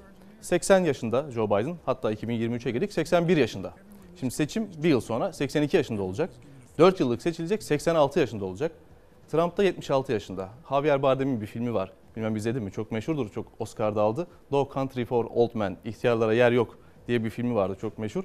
Ancak, ancak dünya siyasetinde gördüğümüz gençlere yer yok gibi. No Country for Young Men diyebiliriz. Türkiye'de de genç siyasetçi dediğimiz 50 yaş üstü. Yani 40 yaşlarında çok az siyasetçi var. Belki Hüseyin Baş var 30 yaşlarında. Evet. Erkan Baş 40'larında galiba. e, şu anda cezaevinde ama 42-43. Selahattin Selahattin Demirtaş o da 40'larında diyebiliyorum. Onun dışında mesela Ekrem İmamoğlu, Ali Babacan'a genç siyasetçi diyoruz ancak onlar bile 50'nin üzerinde. Yani dünyada böyle bir genç siyasetçi tanımı da tabii. Evet artık genç yaşlar şu an için ama e, genç demek için belki de biraz fazla büyük. Amerika. Birleşik Devletleri de deneyim mi istiyor acaba ya da deneyimi mi seçecek? Biraz daha genç 76 yaşındaki Trump'ı mı seçecek? Onu göreceğiz. Şimdi e, geçeceğimiz başlık efendim çok önemli ve bütün dünyanın dikkatle takip ettiği bir durumdu. E, bir açlık tarikatı ve sonra neler oldu? İnsanlar öldü. Bunun öncesini ve sonrasını bize anlatır mısın Zafer? Evet, Kenya'da bir tarikat bu. Açlık tarikatı adı tüm dünyanın da adını koyduğu şekilde açlık tarikatı. Burada bir bu tarikatın bir sözde lideri var, bir rahip. Ee, diyor ki eğer aç kalırsanız yani ölüm orucu tutarsanız Hazreti İsa'ya kavuşursunuz, onunla tanışırsınız, cennete gidersiniz diyor. Ve ona inananları yani ona inanmış Tarikat bir şekilde mensupları. tarikat mensupları artık e, açlık orucu tutuyorlar ve şu ana kadar 89 kişinin Kenya'da cesedi bulunmuş. Onlar açlıktan ölmüşler. Bu tarikatın, sözde tarikatın lideri de demiş ki e, bin kişinin cesedi bulunabilir. Kenya'da böyle e, tüyleri diken diken eden yani yıl 2023 hala nasıl bunlara inanılıyor dedirten e, bir görüntüler ve bilgiler geldi. Açlık tarikatı tüm dünyanın gündeminde, tüm dünya bu konuyu konuşuyor. Biz de burada kısaca da olsa bahsetmek istedik. Şimdi diğer konular, diğer başlıklar onları da alalım. Evet. Yani göç- Göçmenlerle başlayalım. göçmenlerin Avrupa hayaliyle İtalya'ya, Avrupa'ya e, göç ettiğini, göç etmeye çalıştığını botlarla, o işte lastik botlarla göç etmeye çalıştığını defalarca burada ekrana getirdik. Yine İtalya açıklarında bir yer, Malta açıkları aynı zamanda göçmenler botları batınca işte suda böyle ölümle burun buruna onları kurtarmaya çalışan sahil güvenlik ekipleri çocuklar falan var burada görüntülerde şimdi geldi. Bir çocuk yani boynunda bir simit ve bu denizde, bu açık denizde hayata tutunmaya çalışıyor. Can pazarı. İşte aslında e, Denizde, okyanusta, Akdeniz'de, Ege'de, dünyanın hemen her yerinde bir can pazarı yaşanıyor. milli birliğin önemini de gösteriyor. Yani işte e, vatansız kalmak çok çok acı bir şey ve insanların geldiği durumda ortada. O yüzden ülkemizin, vatanımızın kıymetini bilmek gerekiyor her şartta. Devam edelim. Şimdi iklim aktivistleri diyeceğiz. Sık sık zaman zaman burada ekrana getirdik. İlginç eylemleri var. Onlardan biri yine Berlin'deydi iklim aktivistleri. E, fosil yakıtların azalmasını bunlar savunuyorlar. Ve yine Berlin'de ellerini... Bu eski bir görüntü değil. Yok bu yeni. Bunun benzerini görmüştük. Benzerini görmüştük evet. Bu, bu yeni bir görüntü. Yine Almanya'daydı o görüntüde. Bu, bu da yine Almanya'dan, Berlin'den. Ancak bu yeni bir görüntü. Yani iki gün önce yaşanan bir görüntü. Berlin'de hız sınırı uygulaması gelsin ve toplu taşımaya teşvik yapılsın diye iklim aktivistleri böyle bir eylem kararı alıyorlar ve ellerini yine bir yapıştırıcı ve tutkal karışımıyla kendilerini işte gördüğümüz gibi asfalta yapıştırıyorlar. E polis onları oradan kendilerini. çıkarmaya çalışıyor. Hatta elinde böyle bir fırçayla çıkarmaya çalışıyor. Birini başarıyorlar, çıkartıyorlar. Böyle elinde bir iple de hatta ayırmaya çalışıyor. Şimdi bu fırçanın arkasıyla da Parmak yapıyor. aralarına Elinde kadar. tek tek uğraşıyor çünkü asfalttan o tam söylediğim görüntü geldi. Elinde iple onu oradan ayırmaya çalıştığına dair görüntüler. Ve bir tanesinde başarılı olamıyorlar. Yani o iple ya da fırçayla çözemeyince adamı yerden koparamayınca aktivisti yerden matkap devreye giriyor. Matkapla Kazıyorlar yerden. asfaltı kazayıp adamı oradan çıkarıyorlar. İklim aktivistlerinin e, ilginç, enteresan eylemleri Almanya'da da devam ediyor. Şimdi bir uyuşturucu operasyonu Zafer Söken'de notları. Evet, İspanya'da Mallorca sahillerinde bir uyuşturucu operasyonu yani zehir tacirlerine bir operasyon. Üç şüpheli var İspanyol polisinin takip ettiği. Önce havadan ve denizden. Şimdi nefes kesen anlar ve filmleri aratmayan dedik gerçekten öyle. İki tekne polis hem tekneyle hem havadan helikopterle takip ediyor. Ancak o zehir tacirleri plaja çıkıyorlar. İnsanlar işte orada güneşlenirken yanlarından zehir tacirleri koşuyor. Polisin denizdeki takibi bitiyor, karadaki ve havadaki takibi devam ediyor. En sonunda da o üç şüpheliyi İspanyol polisi gözaltına alıyor. Ancak o gerçekten film gibi görüntüler İspanya'dan geldi. Ve şimdi gideceğimiz ülke İsviçre Alplerine İsviçre. gideceğiz. İsviçre Alplerinde bir Fransız kayakçı. O Fransız kayakçı böyle kayarken İsviçre Alplerinde bir deliğe düşüyor ama o delik yani öyle böyle büyük bir delik değil. Yani bir yarık ama metrelerce. Düşüşünün belki bir şimdi bir daha gelecek görüntüsü. bir kez daha verelim. Evet. Yani o düşüşü öyle böyle değil. İnsan izlerken korkuyor. Yani bu delikten nasıl çıkacak bu adam diye endişe ediyor. Şimdi bak bir daha geldi görüntüler. Böyle kayarken birden kendini yarığın içinde buluyor ve kaymaya devam ediyor. kayıyor kayıyor kayıyor en sonuna kadar neredeyse e, düşüyor ve sonrasında kurtuluyor da buradan. Hem ip ve hem de bu kayak partneri yardımıyla Mucize buradan da bunun da. kurtuluyor. Çok ilginç bir görüntü gelmişti e, İsviçre Alplerinde. Ve güneş tsunamisi. Bu da ilginç bir görüntü. İlginç ve bir görsel şölen adeta. E, Yeni Zelanda'da görülmüş bu. Güneş tarafından salınan büyük bir enerji patlaması ardından da yaşanan işte o kuzey ışıklarının e, tablo gibi ortaya çıkan o resim, o video daha doğrusu. Çok güzel. Ekranda. Bu da bunun adına da güneş tsunamisi deniyormuş. Tüm dünyada bunu konuşuyor. Buradan Çalar Saat izleyicileri de e, bundan eksik kalması, mahrum kalmasını istedik.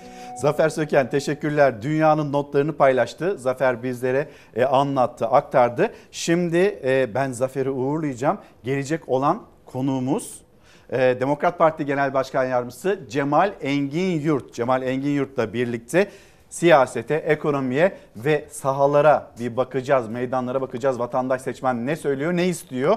Önce seçim günlüğü diyelim, sonra da Cemal Engin Yurt.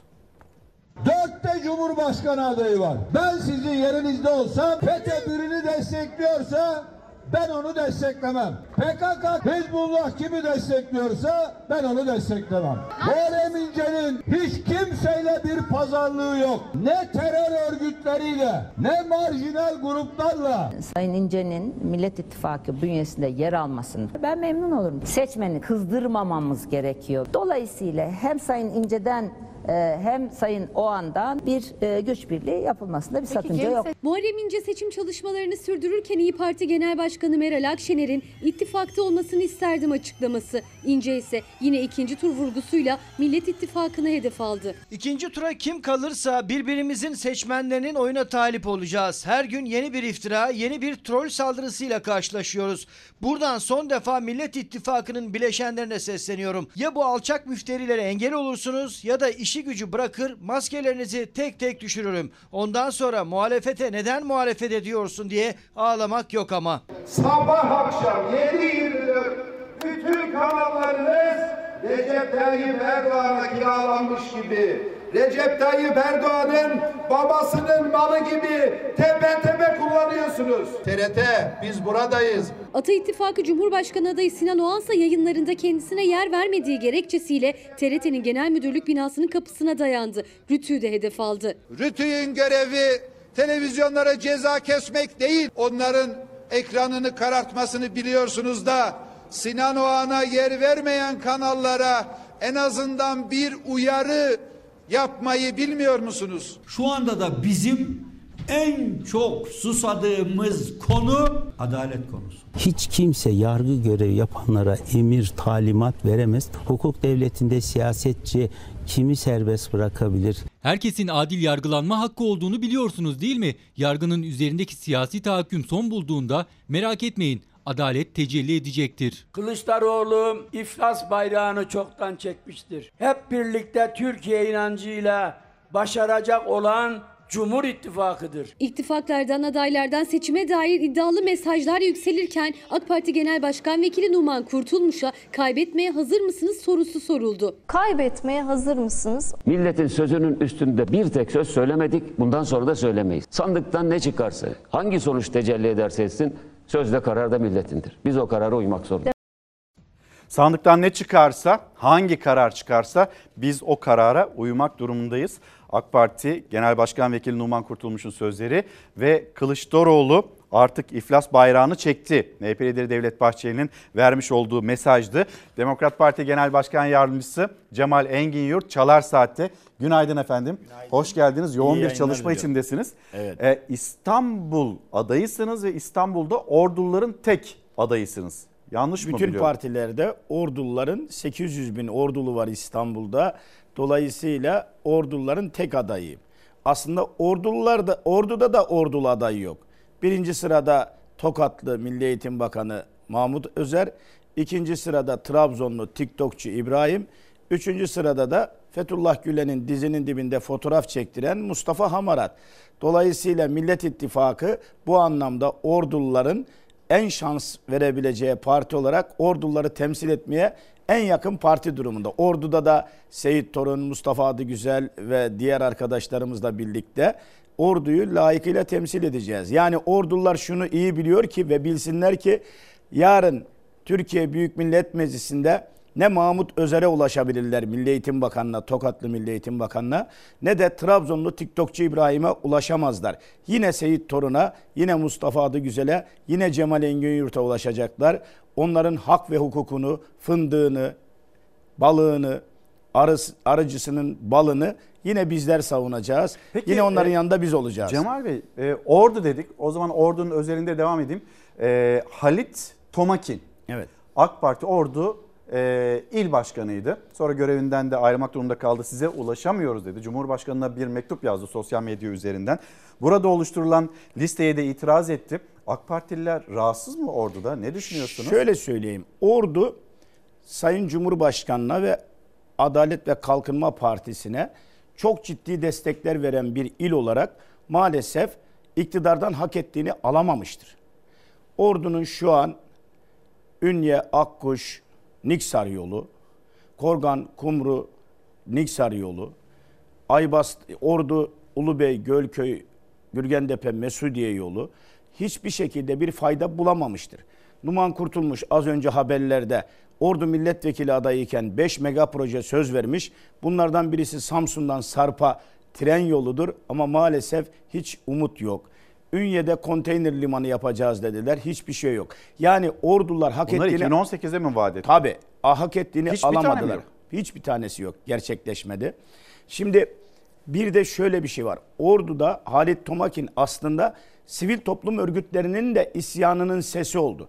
Ordu'daki STK'lar bundan 3 ay önce bir açıklama yaptılar. Biz Ordu'da yaşayan Ordulu adayı istiyoruz dediler. Ama Recep Tayyip Erdoğan bunların sesini duydu.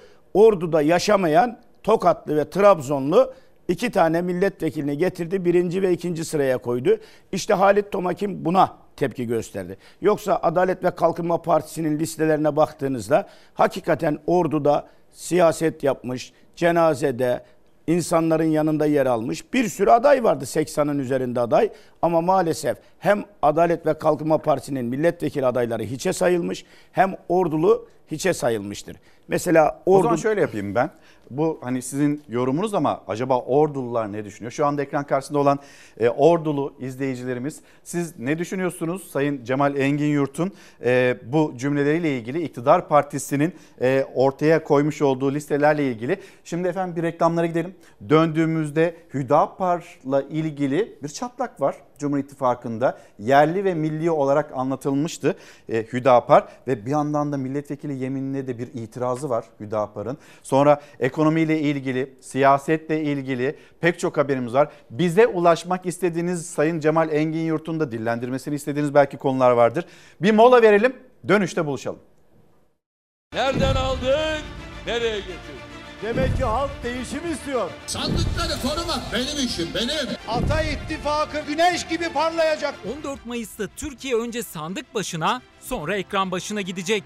Sandıkta 4 aday var ama ekranda seçim belli. Türkiye haritası 87 seçim bölgesi. İl il bakacağız. Konya, Ankara, Yozgat, Çanakkale, İstanbul, İzmir. Bir dur, bir dur, bir dur İlker dur. Bir. Vakit var da. Cumhurbaşkanlığı milletvekili seçimi birlikte yapıldı. Fox'ta seçim yayını Gülbin Tosun'la ana haberden hemen sonra başlayacak. Selçuk Tepeli ve İlker Karagöz sandık sandık tüm sonuçları anında Türkiye'ye ulaştıracak. Kamuoyu araştırmacısı Bekir Ağırdır o sonuçları sıcağı sıcağına yorumlayacak.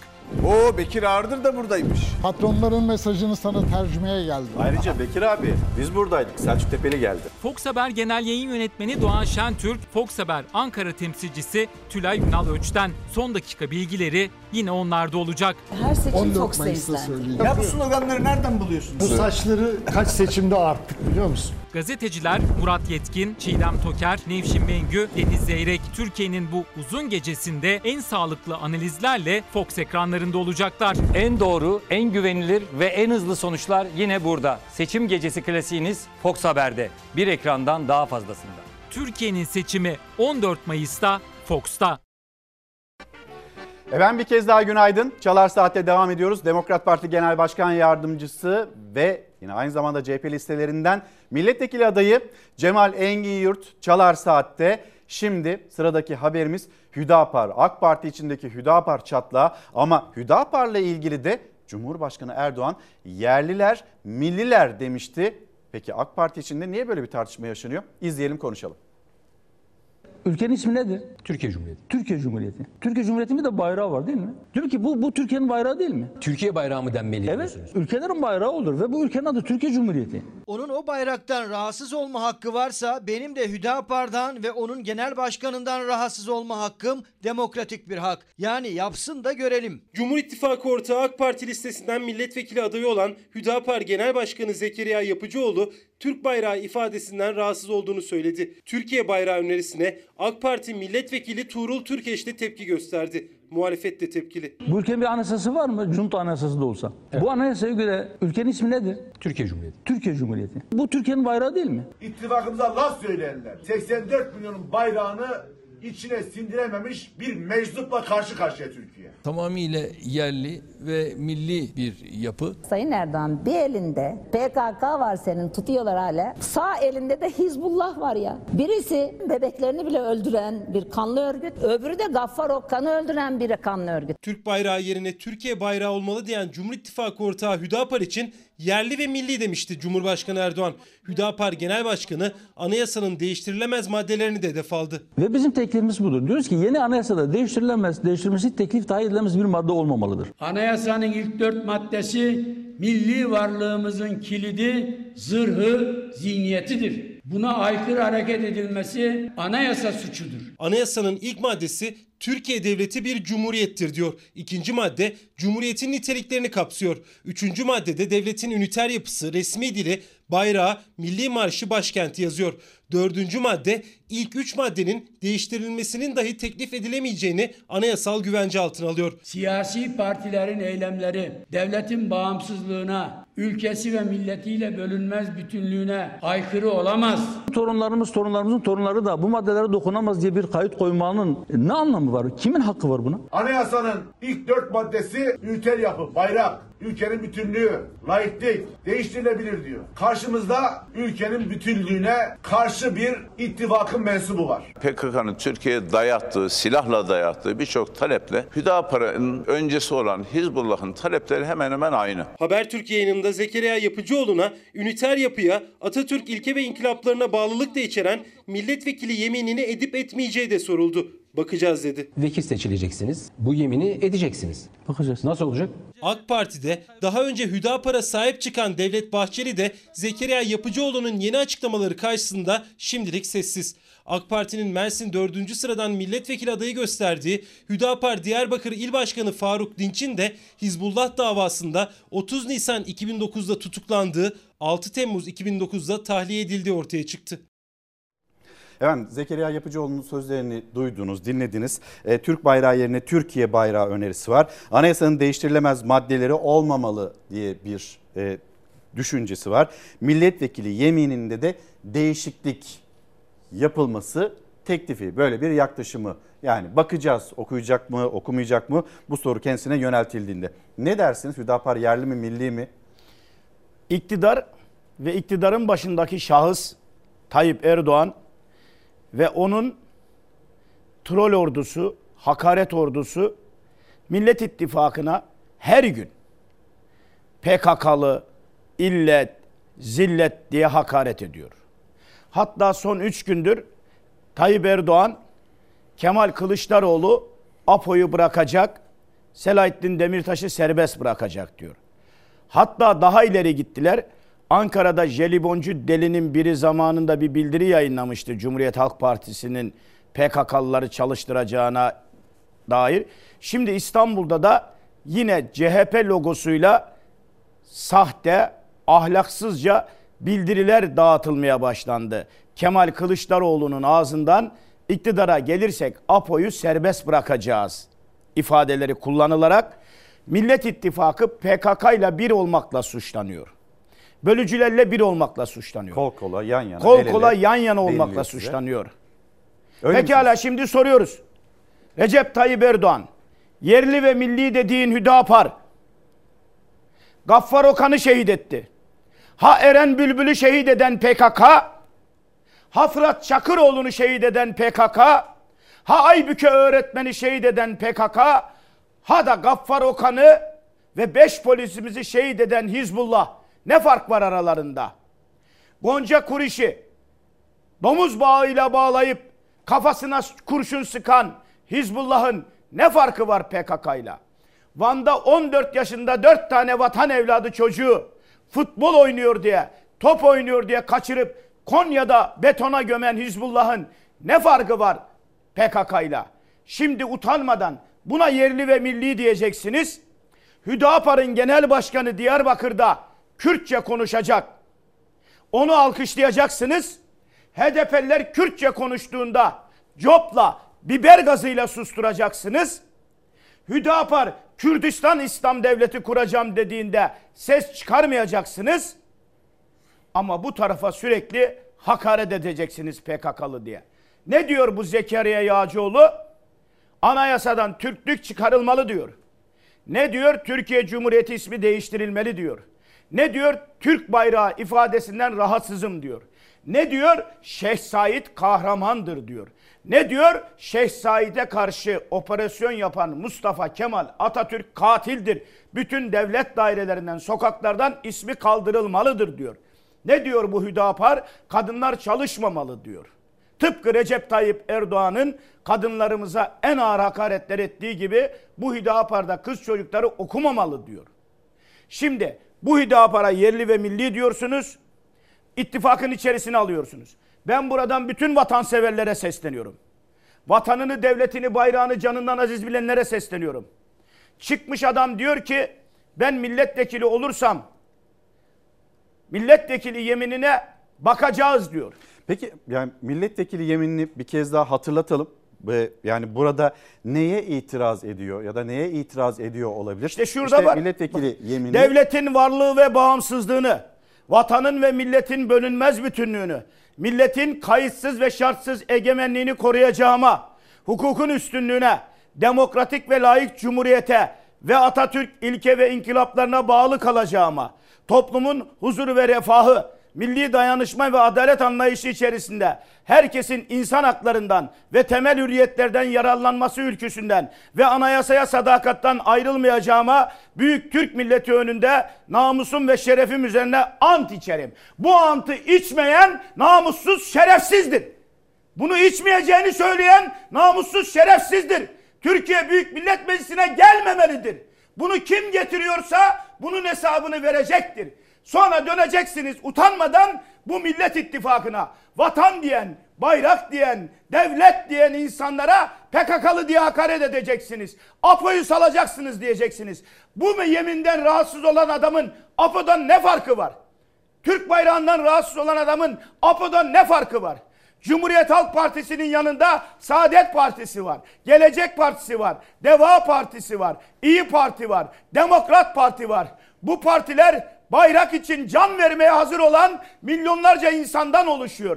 Cumhuriyet Halk Partisi ve onun mensupları Mustafa Kemal Atatürk layık demokratik cumhuriyet için can vermekten geri durmayacak kadar bu memleket sevdalısı insanlara PKK'lı diyeceksin, hain diyeceksin ama Türk milletine hakaret eden, Türkiye Cumhuriyeti Devleti'ne hakaret eden bu adamları yerli ve milli diye parlamentoya getireceksin. Ben aziz milletimize sesleniyorum. Hangi partiden olursanız olsun buna yüreğiniz yetiyorsa, vicdanınız el veriyorsa oy vermeye devam edin. Sonra dönüp de bize sen kiminle berabersin diye sormayın. Sizin yanınızda kim var diye sormayın.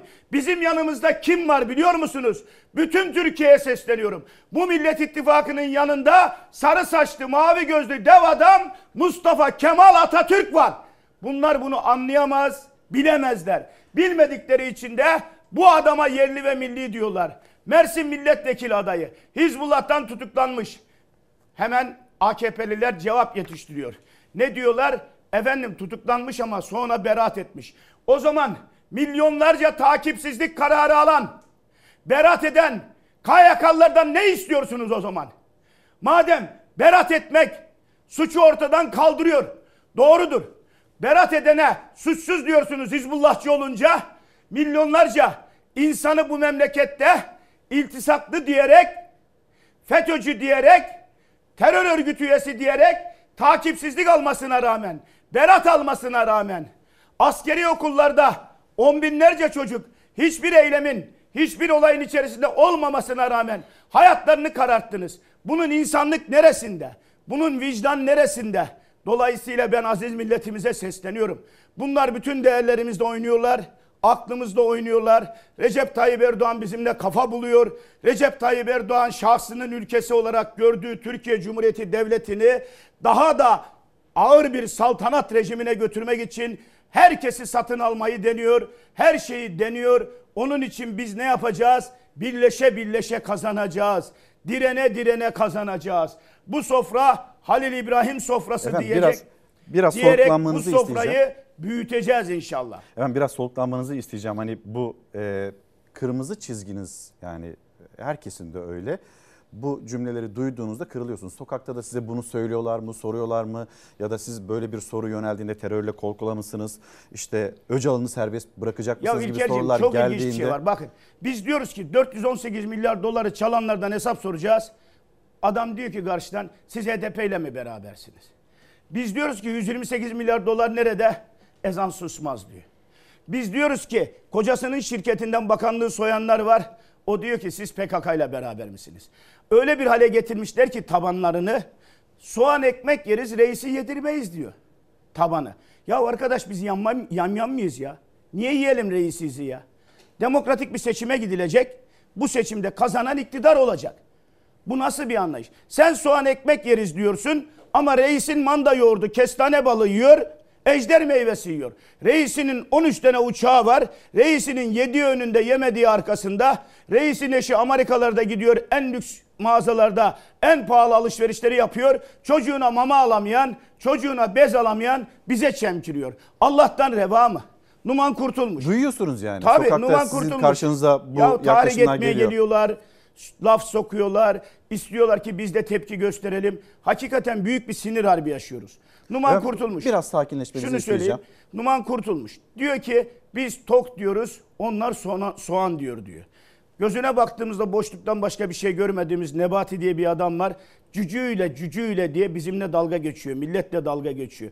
Ya kardeşim siz tok diyorsunuz. Çünkü sizin paranız var. 5 maaş 10 ballı maaş alıyorsunuz. 1,5 milyona siz tok alırsınız. Ama bu millet soğan alamıyor. Şimdi çıktılar. Hele bir bedavacı bir soytarı var. Doğalgaz bedava diyor. Doğalgaz bedava.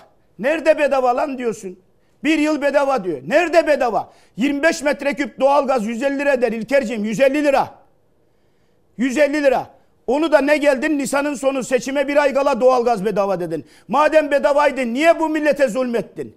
Ve 150 liranın nesi bedava? Nesi bedava? Bir de utanmadan yazıyorlar. Sen doğalgaz bedavadan faydalanma. Faydalanmıyorum lan. Almıyorum lan doğalgazınızın yüzde 25'i. Di- Ödeyeceğim faturasını. Ama siz nasıl bir insansınız ki bu milletle dalga geçercesine doğalgaz bedava diyorsunuz? Nerede çıkardınız doğalgazı? Recep Tayyip Erdoğan dün çıkmış diyor ki 3 saniyede bir şey 3 dakikada bir tok yapıyoruz diyor ya. Gelsin fabrikayı görsünler. Çağır Recep abi beni. Fabrikaya gidelim. 3 dakikada bir tok yapıyorsan vallahi de vekillik adaylığından istifa ediyorum. Billahi de istifa ediyorum ya. Bu kadar kafa bulunmaz. Tabanını bu kadar kolay Siz görüp de her yani şey anlatılmaz bu ya. vaatlerin göz boyama olduğunu mu Yalan yalan. seçim öncesinde? Göz boyama değil yalan. Yalan konuşuyorlar. Her vaatleri yalan. Mülakatı kaldıracağım diyor. 21 yıldır iktidarda CHP mi var? 21 yıldır ülkeyi Bay Kemal mi yönetiyor? 21 yıldır ilk, ülkeyi Millet İttifakı mı yönetiyor? Niye kaldırmadın mülakatı? KPSS'de 96 alan çocuğun 50 vererek hakkını niye yedin? Madem mülakatı kaldıracaksın. Dün Ankara meydanında ziraat mühendisleri, gıda mühendisleri, veteriner mühendisi çocuklar, veteriner hekimleri feryat ediyorlar. Kazandığımız hakları elimizden almayın diyorlar. Bize atama verin diyorlar. Tarım Bakanı Recep Tayyip Erdoğan duy sesimizi diyorlar. Madem mülakatı kaldıracaksın duysana bu gençlerin sesini. Bu gençlerin derdine derman olsana. Celal Bayar Üniversitesi'nde çocuklar okula davet ediliyor. Okula gidecekler. Kredi Yurtları Kurumu'na misafir öğrenci olacaklar. Para istiyorlar. Çocukların ellerinden adeta okuma hakları alınıyor. Sahip çıksana onlara. Mülakatla 21 yıl boyunca torpile, torpille işe aldıkların ne olacak? Hakkını gasp ettiğin çocuklar ne olacak? Bu memlekette milyonlarca insan hak... Bakın staj ve çıraklık mağdurları var. İlker'cim hep konuşuyoruz. Evet. Milyonlarca genç.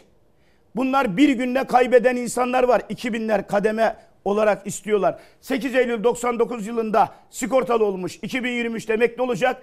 9 Eylül 1999'da sigortalı olmuş.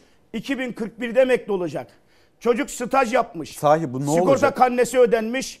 Sigorta primi ödenmiş. Sigortasını saymıyorsun. Böyle devlet olur mu?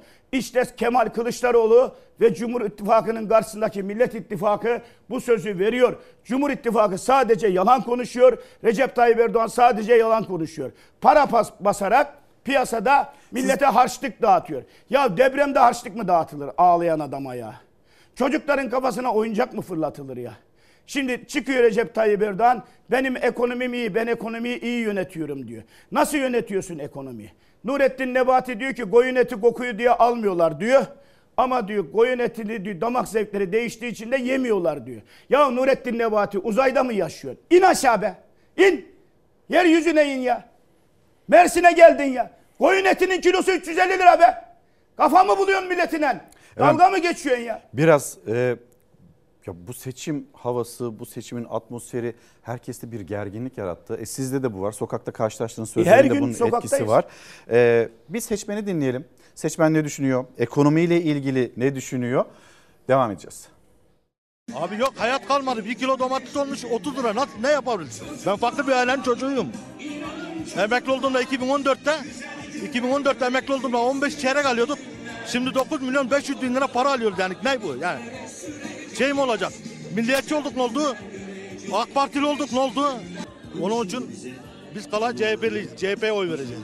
Kendim Hatay Yayladağlıyım. Türkmenim, Türk'üm. Ama sen Alevi, Sünni, Kürt, Türk diye ayırırsan bu Türkiye gitmez, yürümez böyle. AK Parti'den ayrılmayayım, üyetliyim daha. Evet. e, AK Partili seçmenden böyle e, kopuşlar olduğu yönünde haberler de geliyor. Ajanslardan geçen görüntüler de bu şekilde. Hayır biz e, sizin de e, söylediğiniz gibi reisi destekliyoruz, Cumhurbaşkanı'nı desteklemeye devam ediyoruz diyenler de var. Bir seçime gidiyoruz ama o seçime giderken de bir tarafıyla savaşa mı gidiyoruz, seçime mi gidiyoruz? İşte bu nasıl bir geleceğim. sertlik, bu nasıl bir söylem? E, hem endişe de veriyor, hem kaygılı bir e, duruma da sürüklüyor hepimizi. Ya kendine hoca diyen adam, din adamı diyen adam diyor ki CHP'ye karşı mücadele verirseniz diyor cennete gidersiniz diyor. Bir diğer sakallı da diyor ki bilmem ne cemaatinden CHP'ye oy verirseniz cehennemde yanarsınız diyor. La hayırdır ya? Cehennem zebanesi mi kestirdiniz lan başımıza? Yani verdiğimiz oyla mı cennete gideceğiz, cehenneme gideceğiz? Yoksa yaptığımız güzel işlerle mi? Ahlaklı işlerle mi? Namuslu işlerle mi? Cehenneme gitmenin yolu belli. 45 tane oğlan çocuğuna tecavüz edilir hesabını sormaz. Bir kereyle bir şey olmaz demez dersen cehenneme gidersin. 6 yaşında kız çocuğuna tecavüze ses çıkarmazsan cehenneme gidersin. Efendim şimdi bunlar Dolayısıyla çok önemli, çok hassas konular ve herkesin de itiraz ettiği konular. Ama böyle e, hem gör, hem anlatmamız gereken hem de böyle anlatırken de dikkatli olmamız da gereken konular. Maalesef burada böyle bir küçücük araya gireyim ama itirazınız, insanların itirazı buna. Yani din, evet, din üzerinden bu haklı. kullanılır mı? Bu nereye gidiyoruz biz? Hayırdır ya? CHP'ye oy veren niye cehenneme gidiyor ya? Bu CHP'ye oy verenler arasında Saadet Partili kardeşlerimiz var. Gelecek Partisi AKP'de yıllarca görev yapmış. Deva Partili AKP'de bunlarla yıllarca yol yürümüş, yan yana yürümüş insanlar var ya. Veya Cemal Engin Yurt'un dinini, diyanetini sorgulamak bunlara mı düştü? Diyaneti kapatacak Şimdi 2014 yılında biz Cumhuriyet Halk Partisi ile birlikte Ekmelettin İhsanoğlu'nu desteklerken cehenneme mi gittik? Şimdi Diyaneti, kapatacaksın diyor Evet, değil mi Diyaneti Recep Tayyip Erdoğan? Mesela söylenen sözlerden birisi de bu cami Bunu Recep Tayyip Erdoğan diyor. Diyaneti bunlar kapatacaklar diyor. Recep Tayyip Erdoğan okuma yazma zafiyeti yaşıyor olabilirsin. Tarih bilgisinden uzak olabilirsin. Diyaneti kuran adamın adı Mustafa Kemal Atatürk. 1925 yılında iktidardaki partinin adı da Cumhuriyet Halk Partisi. Diyanetin kaldırılacağını söyleyip din üzerinden siyaset yaparken Şunu sormak gerekmez mi Recep Tayyip Erdoğan? 1925 yılında Mustafa Kemal Atatürk Atat Allah'ın haram kıldığı zinayı kanunen suç saydı. Sen 2005 yılında geldin zinayı serbest bırakan yasa çıkarttın. Şimdi sormak lazım. Diyaneti kim kaldırdı? Kim kaldırmayı düşünüyor? Kurallara karşı kim en net tavrı sergiliyor? Her yaptığınız iş Diyanetin aleyhine. Şimdi Diyanet bugün baktım bayramda çikolata şeker dağıtmış. Ne üzerinden? Diyanet Vakfı üzerinden. Diyanet Vakfı parayı nereden toplar? Camiden toplar. Ne verirsen elinle o gider seninle diye milletten para toplayan Diyanet Vakfı Diyanet personelinin tamamına kolonya çikolata dağıtıyor bedava. Şimdi soruyorum bu mu Diyanet? Bu mu Diyanet 23 Nisan'da Mustafa Kemal Atatürk'ün ismini ağzına almayan, bayramı kutlamayan, Çanakkale Savaşı'nın yıl dönümünde Mustafa Kemal Atatürk ve arkadaşlarından bahsetmeyen, 29 Ekim'i hatırlamaktan bile uzak duran, Atatürk ismini gördüğünde Allah'ın lanetini üzerine yağdıracak diye Ayasofya'da dua eden, bir camide Mustafa Demirkan diye bir hoca hafızlık töreninde Recep Tayyip Erdoğan'ın önünde Mustafa Kemal Atatürk'e zalim ve kafir derken ses çıkarmayan mı Diyanet? Halbuki Mustafa Kemal Atatürk'ün kurduğu Diyanet din ve devlet işlerini birbirinden ayırırken dine hassasiyet gösteren ve o Mustafa Kemal Atatürk ki kendi parasıyla Elmalılı Hamdi Efendi'ye tefsir yazdırıp dinimizi dilimizle öğrenme imkanı veren bir lidere öyle bir hakaret ediliyor ki geldiklerinde Diyaneti kapatacaklar. Ya siz bunları böyle- Diyaneti kapatmayacağız. Ali Erbaş ve Ali Erbaş gibileri kapatacağız. Dine zarar verenleri kapatacağız. Dinden geçinenleri kapatacağız. Dini kullananları kapatacağız. Yani biz dinimizi Allah'ın emrettiği şekilde en güzel yaşanılacak bir ortama getireceğiz. Ve en önemlisi Allah Resulü'nün iman etmedikçe cennete giremez. Birbirinizi sevmedikçe iman etmiş olmazsınız hadisi üzerinden toplumu birbirini seven bir yapıya kavuşturacağız. Sizin tepkiniz bir yandan böyle dinin siyasete alet ediliyor oluşuna, bir yandan toplumun bu kadar e, birbirinden e, uzaklaştırılıyor, kutuplaşma ya da itirazınız var. E, çalışıyorsunuz gece gündüz pek çok yani bütün partilerde milletvekili adayları e, seçim için çalışmalarını yapıyor. Dün gece de geç saatlere kadar çalıştınız. Salon, Her gece salon geç toplantılarınız da devam ediyor biliyorum. Ama seçmen de bir yandan bu dilden mi uzaklaşmak istiyor acaba? Kesinlikle. Yani sizin de sesiniz yükseliyor. Ee, özür dilerim. Zaman zaman da böyle e, Cumhurbaşkanına ya da bazı isimlere yönelik de cümleler sarf ediyorsunuz ama asıl kendinizi anlatmanız gerekiyor. Oraya gelemiyorsunuz galiba. Şimdi Cumhuriyet Gazetesi'nin manşetinde bir haber var. E, onu bir paylaşalım. E, Cumhuriyet Gazetesi... Bakanlar makam odasında seçim çalışması yapabiliyor ya da işte bazı illerde devletin imkanlarıyla seçim çalışması yapabiliyor. Karşımızda bir manşet haber var Cumhuriyet Gazetesi'nde. Depremzedeye gönderilen yardımlar AKP'li bakanın otobüsünden çıktı diye. E, Cumhur İttifakı seçim yarışında devlet imkanlarını kullanmakla eleştiriliyor. Bakanlar istifa etmeden milletvekili adayı oldu. Bakanlık binalarında AKP toplantıları peş peşe yapıldı. Son olarak AKP'nin milletvekili adayı Bakan Derya Yan'ın Osmaniye'deki propaganda aracında AFAD kolileri görüntülendi. Depreme müdahalede geç kalan iktidar yurttaşa ne çadır ne de konteyner verebildi. AFAD ise kurtarma ve yardım çalışmalarında başarısızlıkla suçlandığı yanık dün seçim meydanlarında 85 milyon insanın kader birliği yaptığı acıları ve mutlulukları paylaşan bir aileyiz diyerek de oy istedi. Şimdi siz Yalan. nasıl yap nasıl? Yalan. Çünkü daha biraz önce yine haberlerdeydi. Afat döneminde bir araya toplanan kolileri AKP logosuyla AKP'ye oy vereceğini düşündükleri seçmene dağıtıyorlar. Yani 85 milyon insanın acısını paylaşmıyorlar. Yardımları dağıtırken AKP'ye üyeysen yardım dağıtıyorlar. Yardım yaparken AKP'nin delegesiysen yardım yapıyorlar. Aksini iddia ediyorlarsa hangi kanalda istiyorlarsa buyursunlar çıkalım. Bunların tek derdi iktidarlarını tekrar sağlam Ama almak bu da için bir iddia olmaz mı? Hani sizin bu söylediğinizde Ama çıkalım bir iddia diyorum. olmaz mı? Çıkalım diyorsunuz. Televizyona Ama o zaman çıkalım. sizin elinizde de başka Belgemiz belgeler mi var? Belgelerimiz var. Ne var? Buyursunlar çıkalım. AKP'ye üye olup da liste halinde yardım verdiklerinin belgeleri var. Dul yetim maaşı verdiklerini AKP'ye üye yaptılar. Sakat yardımı verdiklerini AKP'ye üye yaptılar. Sosyal Dayanışma Vakfı'ndan e, yardım alanları AKP'ye üye yaptılar. Ya valiler valiler bakın bir ordu valisi var Tuncay Sonel diye. Adam vali falan değil. Milli Eğitim Bakanı'nın güya arabasında geziyor. Milli Eğitim Bakanı artık bakan değil. İşte burada da söylendiği gibi. Ama Ordu bakan hani milletvekili adayı. etmedi, O olsun. vali de onu Ordu milletvekili adayı. belki. Ordu milletvekili adayı bu adam. AKP Ordu milletvekili adayı.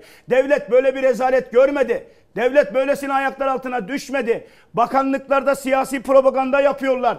Bakanlıklarda seçim toplantıları yapıyorlar. O bakanlıkların elektriğinin, doğalgazının parasını bu millet veriyor. Oraların maaşlarını bunlar bu milletten alıyor. Bu milletten aldıklarıyla devletin imkanlarıyla işte böyle koliler dağıtıyorlar. Valileri yanlarında gezdiriyorlar. Vali devletin valisi olmalı. Devletin valisi siyasetçinin emrinde olmamalı. Ama maalesef Türkiye'ye getirdikleri nokta burası. Türkiye'nin her yerinde valiler şu an bakanlarla birlikte seçim propagandası yapıyor. Kaymakamlar hizmet ediyor. Koliler kaymakamlıklar ve valilikler aracılığıyla gönderiliyor. Bakın dün Ordu'da Mustafa Hamarat, Fethullah Gülen'in dizinin dibinde fotoğrafı olan Mustafa Hamarat pazar yerinde gezerken kadının birine diyor ki reisin selamını getirdim. Kadın selamın da senin olsun diyor gönderiyor. Hadi git diyor. Konuşacakları söyleyecekleri bir şey kalmadı.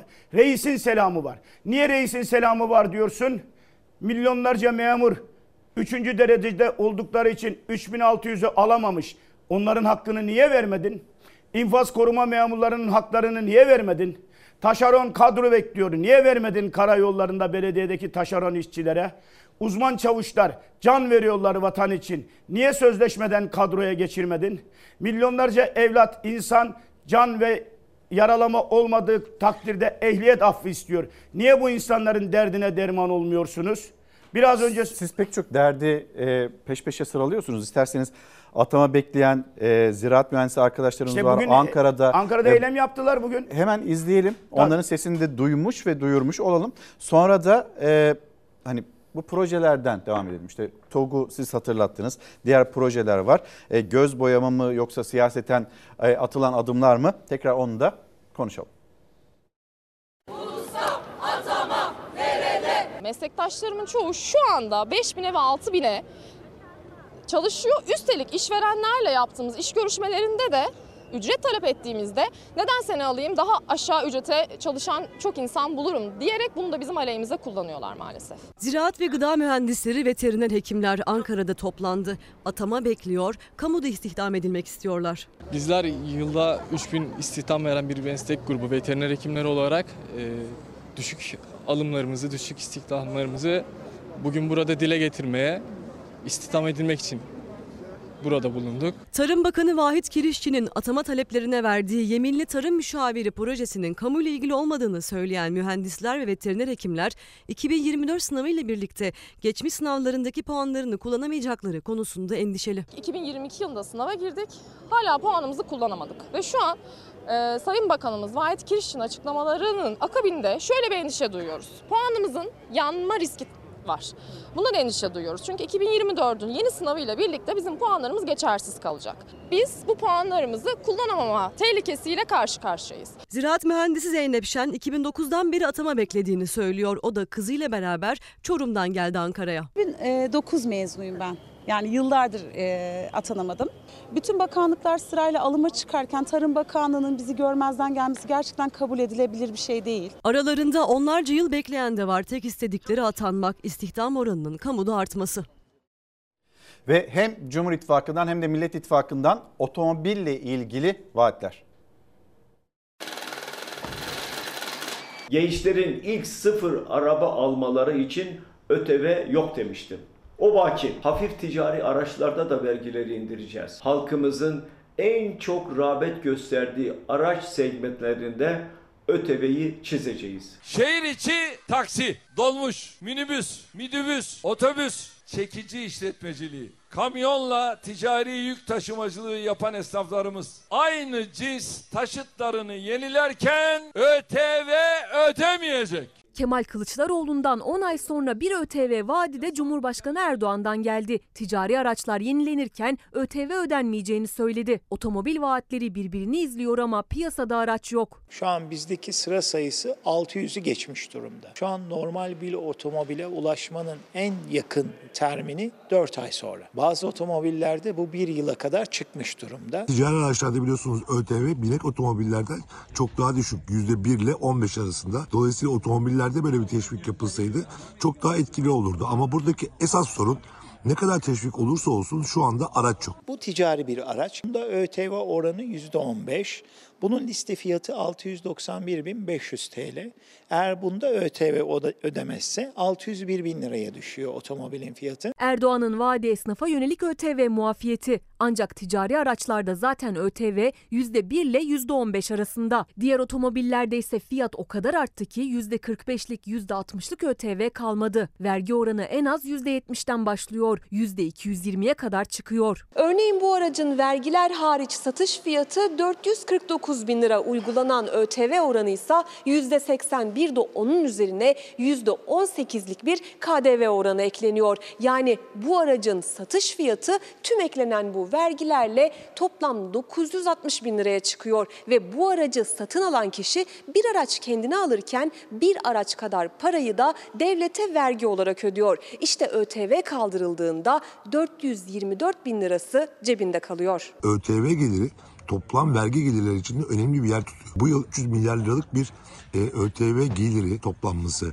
hedefleniyor. Dolayısıyla siz bunun karşılığında bir kaynak ayırmazsanız bundan feragat etmeniz çok kolay değil. Hükümet yıllardır otomobildeki ÖTV gelirinden vazgeçemiyor. Vergi yükünü göze alansa bayiye gittiğinde araç bulamıyor. Çip krizi azalmasına rağmen devam ediyor. Bunun bir nedeni de ülkemizde enflasyondan dolayı sürekli otomobil fiyatının artması ve insanların artık bunu e, yatırım aracına çevirmiş olmasından kaynaklanıyor. Şimdi e, bu konuyu tamamlayacağım. Hatta nasıl bir ekonomi e, gazetesinin manşetinde önemli bir haber var. Ona gelmeden hemen önce e, Kızılay Başkanı ile ilgili AK Parti'den yeni bir çağrı daha var. Onu da hemen size hatırlatmış olayım. Cevdet Yılmaz AK Parti Bingöl Milletvekili Plan Bütçe Komisyonu Başkanı kendisi istifa etmezse dernek gereğini yapacaktır. Bir değişimin olması gerektiğine ben de inanıyorum dedi. Daha önce Cumhurbaşkanı Sözcüsü İbrahim Kalın'dan duyduk. Sonra Sanayi Bakanı Mustafa Varank'tan duyduk. Burada çadır satışının e, doğru olmadığı ile ilgili cümleleri ama Kerem Kınık da hala görevinin başında. Bir iddia daha var. E, o da e, iddianın sahibi de CHP'li Gamze Akkuş İlgezi Kızılay kana zam yaptı şeklinde bugün Karar Gazetesi'nde yer alan haber. Buradan ne anlıyoruz? Kızılay kan satıyor.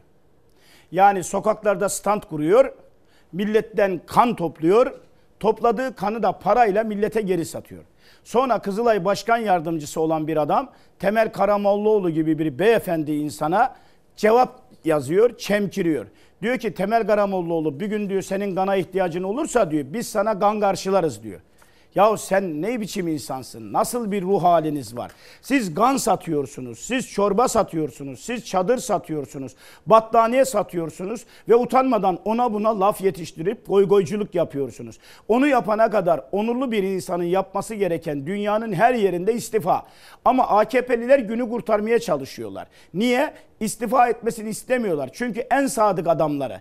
Biz istifa et diyelim sen diren diyorlar. Aksi takdirde bu ülkede Recep Tayyip Erdoğan birisini affedecek de o affedilmeyecek öyle mi?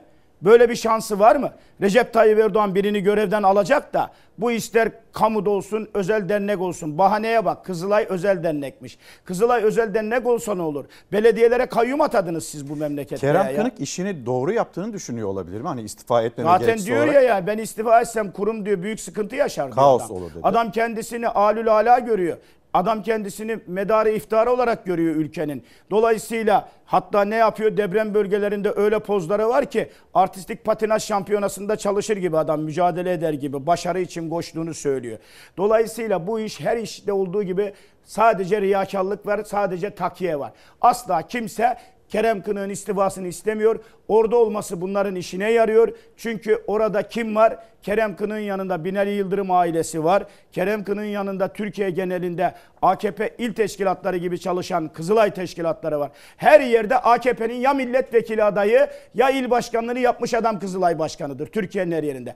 Eğer bunlardan değilse görevden aldı bunlar. Madem dernekse bir sürü insanı nasıl görevden aldılar? Nasıl kapattılar Türkiye'de birçok Kızılay şubelerini?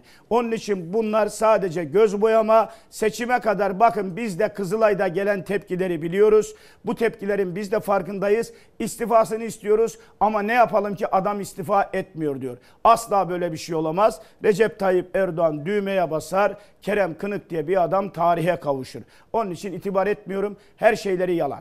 Şimdi ÖTV konusunda da Bir haber var onu okuyayım de ve e, hem bu birbiriyle çarpışan o denk gelen e, vaatlere bakalım. Mülakat konusu öyle, ÖTV konusu öyle. Öncesinde yine Kılıçdaroğlu'nun söylediği ama e, Cumhur İttifakı'nın ya da Cumhurbaşkanı'nın e, biz zaten bunu yapacaktık dediği vaatler de var.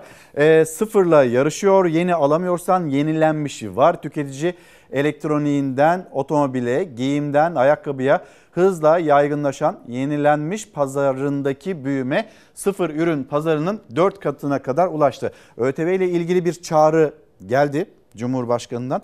Yalnız araba bulabilirseniz hani sıfır otomobil de e, bulunamıyor. Esnaf mutlu, memnun ama işte aracı nereden bulacak? Bu ÖTV ile ilgili Şimdi, ne söyler? Vaatlerle ilgili ne söylersiniz? E, Recep Tayyip Erdoğan Bay Kemal'i kıskanıyor. Bay Kemal'i takip ediyor ve Bay Kemal'i taklit ediyor. Bay Kemal KYK borçlarını sabredin, affedeceğim dedi. Alelacele KYK borçlarıyla ilgili af çıkarttı ama aslında af çıkarmadı. KYK borçları beni dinliyor. Milyonlarca insan mağdur, hacizler devam ediyor. EYT ile ilgili siyasi hayatıma mal olsa da dedi. EYT'yi çıkarmam dedi ama Bay Kemal çıkaracağız deyince EYT'yi çıkarttı ama bu sefer emeklilikte prime takılanlara dönderdi. 3600-5000 prim günü üzerinden emekli olacaklar. 5950 gün üzerinden emekli olmak zorunda kaldılar. Yani hem borçlandılar hem bankalardan kredi çektiler. Büyük bir mağduriyet yaşıyorlar. Onu da beceremedi.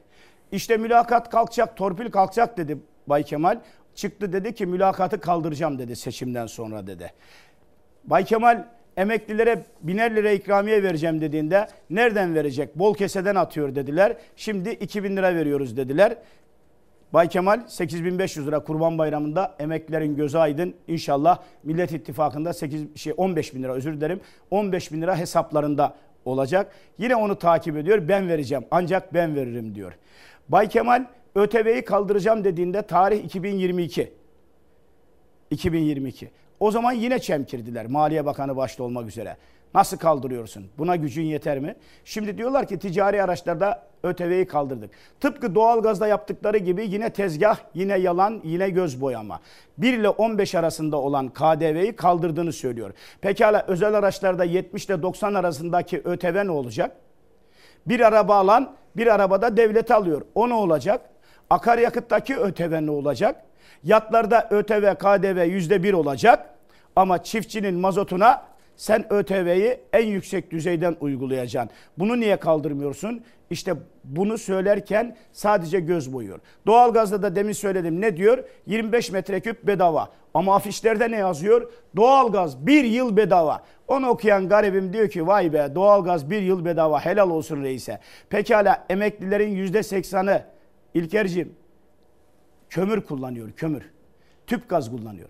Tüp gaz kullanan ailenin suçu günahı ne? 380 liraya tüpün tanesi. Kömür kullananın günahı ne? 8 bin lira 10 bin liraya kömürün tonu. Ona ne verdin madem öyleyse? O insanlar kömür yakan insanlar ne yapacak? Ordu'nun 19 ilçesinin en az 14 tanesinde doğalgaz yok. Hiç mi iyi bir şey yok bu vaatlerin içinde atılan Bu vaatler içinde? dedim ya sadece seçimi kazanmak için göz boyama. Bu şeye benziyor. Yani e, bir ülkenin birinde işte Hindistan diyelim. Adam 5 defa başkan olmuş. 6. defa seçilecek ama halk artık istemiyor. Dolayısıyla yalvarmış Allah'a. Allah'ım demiş bana ne olursun öyle bir mucize ver ki halk beni bir kere daha seçsin. Allah buna Ganj Nehri'nin üzerinden yürüyerek geçme mucizesini demiş veriyorum sana. Başkan bütün milleti toplamış milyonlarca insan Ganj Nehri'nin üzerinde yürüyerek geçiyor. Vatandaş aşağıdan bağırıyor. Yüzme bilmiyorsun ya diyor. Yürüyerek geçersin tabi diyor. Yani artık inanılacak bir tarafları kalmadı. Halının üzerinde uçsalar bunlar millet diyor ki motor takıyorlar. Dün Beykoz'daydım. Soğuk sudaydım. Paşabahçe'deydim. Beyseki Derneği'ndeydim. Önceki gün Ataşehir'deydim. Barbaros Mahallesi'ndeydim. Ordu Mahallesi'ndeydim. İstanbul'u karış karış geziyoruz. Bu arada 3 günde Ordu'ya gittim kızımın kınası münasebetiyle. İnşallah Hayırlı Cuma akşamı da efendim. düğünü var kızımın da. Ee, Ordu'yu gezdim. Ya insanlar perişan. Ağlıyor. Pazar yerine gidiyoruz. Pazar yerinde bakın Nurettin Nebati gözüne baktığımızda boşluktan başka bir şey görmediğimiz Nurettin diyor ki soğan ucuzladı ne yapacaksınız diyor. Artık cücüyle uğraşın cücüyle diyor. Ya dalga geçiyor. Soğan dün pazarda 25 lira yine İlkerciğim. Soğanın da öyle tam e, iyisi kalitelisi değil. 25 lira soğuk su pazarında dün Silifke yani Beykoz soğuk su pazarında dün e, CHP il başkanımız arkadaşlarımızla Demokrat Parti il başkan yardımcımız Serkan kardeşimizle Deva Partisi ile Gelecek Partili arkadaşlarla Saadet Partililerle pazarı gezdik. Ya yok yok millet alışveriş yapmıyor. Kıvırcık var alamamış. Akşam olmuş saat 5 E, yo satamamış. dedi ama Cumhurbaşkanı da yo ekonomide bir problem yok biz yolumuzda e, devam ediyoruz dedi. Doğru diyor Cumhurbaşkanı. Ekonomide bir problem yok. Sarayda 5 maaş alanlara soruyor durumun nasıl? Hamdolsun efendim çok iyi diyor. 10 ballı maaş alanlara soruyor durumun nasıl? Ha- Hamdolsun efendim çok iyi diyor. 410 bin lira maaş alan bakan yardımcısına soruyor durumun nasıl diyor. Hamdolsun çok iyi efendim diyor. 330 bin lira maaş alan Kızılay Başkanı'na soruyor Kerem Kınık'a durumun nasıl diyor. Çok iyi efendim diyor. Recep Tayyip Erdoğan'a benim tavsiyem şu. 3000 kişilik koruma ordusuyla mitikler yapıp yalandan özel seçilmiş adreslere gideceğine buyursun korumaları kaldırsın beraber Beykoz Soğuksu pazarında Kadıköy Erenköy pazarında birlikte gezelim. Kadıköy Erenköy pazarında insanlar sadece alışveriş yapıyor. Pazar esnafı ağlıyordu. Ağlıyordu. Dolayısıyla milletin durumu hakikaten çok kötü İlkerciğim. Hakikaten insanların alım gücü tamamen düşmüş. Bakın dün Bekir Bozdağ tehdit ediyor. Diyor ki %25'in üzerinde kira zammı Tam ona yapanlara geleceğim. diyor. Bugün Milliyet Gazetesi'nin manşetinde, bugün yine pek çok gazetenin de manşetinde yer alıyor.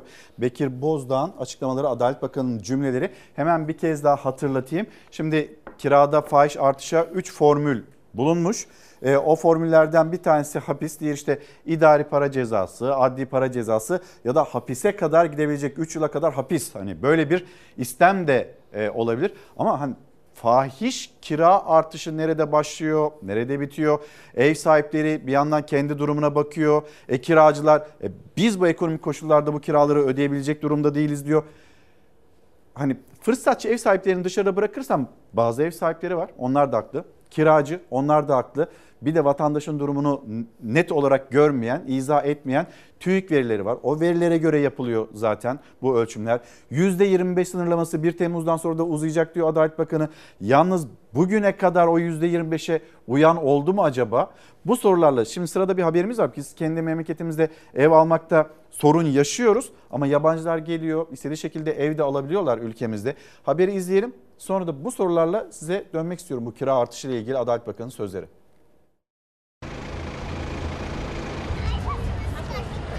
Yabancıya konutta rekor satış Antalya'da gerçekleşti. Türkiye genelinde yabancıya satılan her 100 konuttan 38'inin adresi Antalya oldu. Aslında rakamlar 2023'ün ilk 3 ayı baz alındığında yabancı konut satışında Türkiye genelinde %24 düşüş yaşandığını gösteriyor. Antalya'da satılan konut oranıyla Antalya ilk kez yabancı konutta İstanbul'u geçti. Yabancı her 100 konuttan 38 Antalya'da satıldı. Yoğun ilgiyi Rusya-Ukrayna savaşı tetikledi. Savaşla birlikte çok sayıda Ukraynalı ve Rus'un tercihi de Antalya oldu. Başta Almanya olmak üzere Avrupa ülkelerinden de çok sayıda insanın yaşam için tercihi Antalya. Yıllardır İstanbul yabancıya konut satışında rekor kırarken bu yılın ilk 3 ayında %40'lık düşüş yaşandı. Kira artışı %25 olarak belirlenecek ve bu 1 Temmuz'dan sonra da devam edecek. Kirada fahiş artış olursa da hapis cezasına da gidebilir bu durum diyor Adalet Bakanı. Bakın yine günü kurtarma operasyonu. Bir kere kiracı ile ev sahibini kavgalı hale getirdiler. Türkiye'nin birçok yerinde kiracı ile ev sahibi bunların bu ifadeleri yüzünden birbirleriyle kavga ediyorlar. Evini yakan var, birbirini yaralayan var, çok kötü olaylara gidenler var. Şimdi sen devlet olarak diyorsun ki %25'e sabitledim. Kardeşim o zaman eti niye %25'e sabitlemedin? Akaryakıtı niye %25'e sabitlemiyorsun? Doğalgaz bedava diyeceğine niye %25'e sabitlemiyorsun? Elektriği niye %25'e sabitlemiyorsun? Madem sabitleme gücün var. Şekeri niye? Tuzu niye? Yağı niye? %25'e sabitlemiyorsun. Niye bu ülkede her şeye zam %160, %200, %360 zam? Ete her gün zam geliyor. Niye durdurmuyorsun? Madem sabitleyeceksin, madem ceza var, yüksek fiyat etiketlerine ceza veriyorsun da etkileme manipülasyonu diyorsun bunun adına da. Ve daha acısı ne biliyor musun İlker'ciğim? Ordu Büyükşehir Belediyesi kiralık mülklerine yüzde seksen zam yaptı. Ordu Büyükşehir Belediyesi kendine ait kiralık mülklere yüzde seksen zam yaptı. Ver Hilmi Güler'e 3 yıl cezayı o zaman. Başta kendinden başla. Devlet şu anda kiralık mülklerine yüzde seksenin altında zam yapmıyor. Devlet olarak kendin yüzde seksen zam yapıyorsun ama bir ev almış ikinci evinin kirasıyla geçinen adama diyorsun ki yüzde yirmi beşin üzerinde alamazsın. İş zam yerlerinde de yapamazsın. böyle bir sınırlama İş yok. Ben bilmiyorum, kamu- şey- Hayır iş yerlerinde serbest. İstediğin kadar fiyat var iş yerlerinde. Evet. Tamam İş kamuda yerlerinde- da belki de hani böyle bir Kamuda durum da var? işte Onlar aynı- orada da serbest. Aynen serbest. İstedikleri fiyat Orayı da yapıyorlar. sabitleyin diyorsun. Niye sabitlemiyorsun bunlara? Ne istiyorsun ev sahiplerinden? Ne istiyorsun kiracılardan? Sen kiracının maaşına zam yaptın mı? En düşük emekli maaşını 7500 lira yaptım diyor Tayyip Erdoğan. En düşük ev kirası İstanbul'da 10 bin lira olmuş. Recep Tayyip Erdoğan diyor ki en düşük emekli maaşını 7500 lira yaptım diyor. Bakın bu ülkede insanlar özellikle kamuda çalışanlar perişan. 11 bin lira alan devlet memuru var İlkerciğim 11 bin lira. 11 bin lira. Üniversite bitirmiş. Bu memlekette 110 bin tane yardımcı hizmetler sınıfı diye bir kadro var. Yardımcı hizmetler sınıfı diye bir iş yapmıyor. Devletin bütün işini yürütüyor ama bir türlü yükselemiyor. İki üniversite bitirmiş. Kadro alamıyor. Bu kadroyu kaldırmamışsın. Bu insanın alım gücünü yükseltmemişsin. Cezaevlerindeki hemşire, doktorlar, e, devlet hastanelerinde çalışanlar döner sermaye alırken infaz koruma memurları bunu alamamışlar. Onun derdine çözüm üretmemişsin.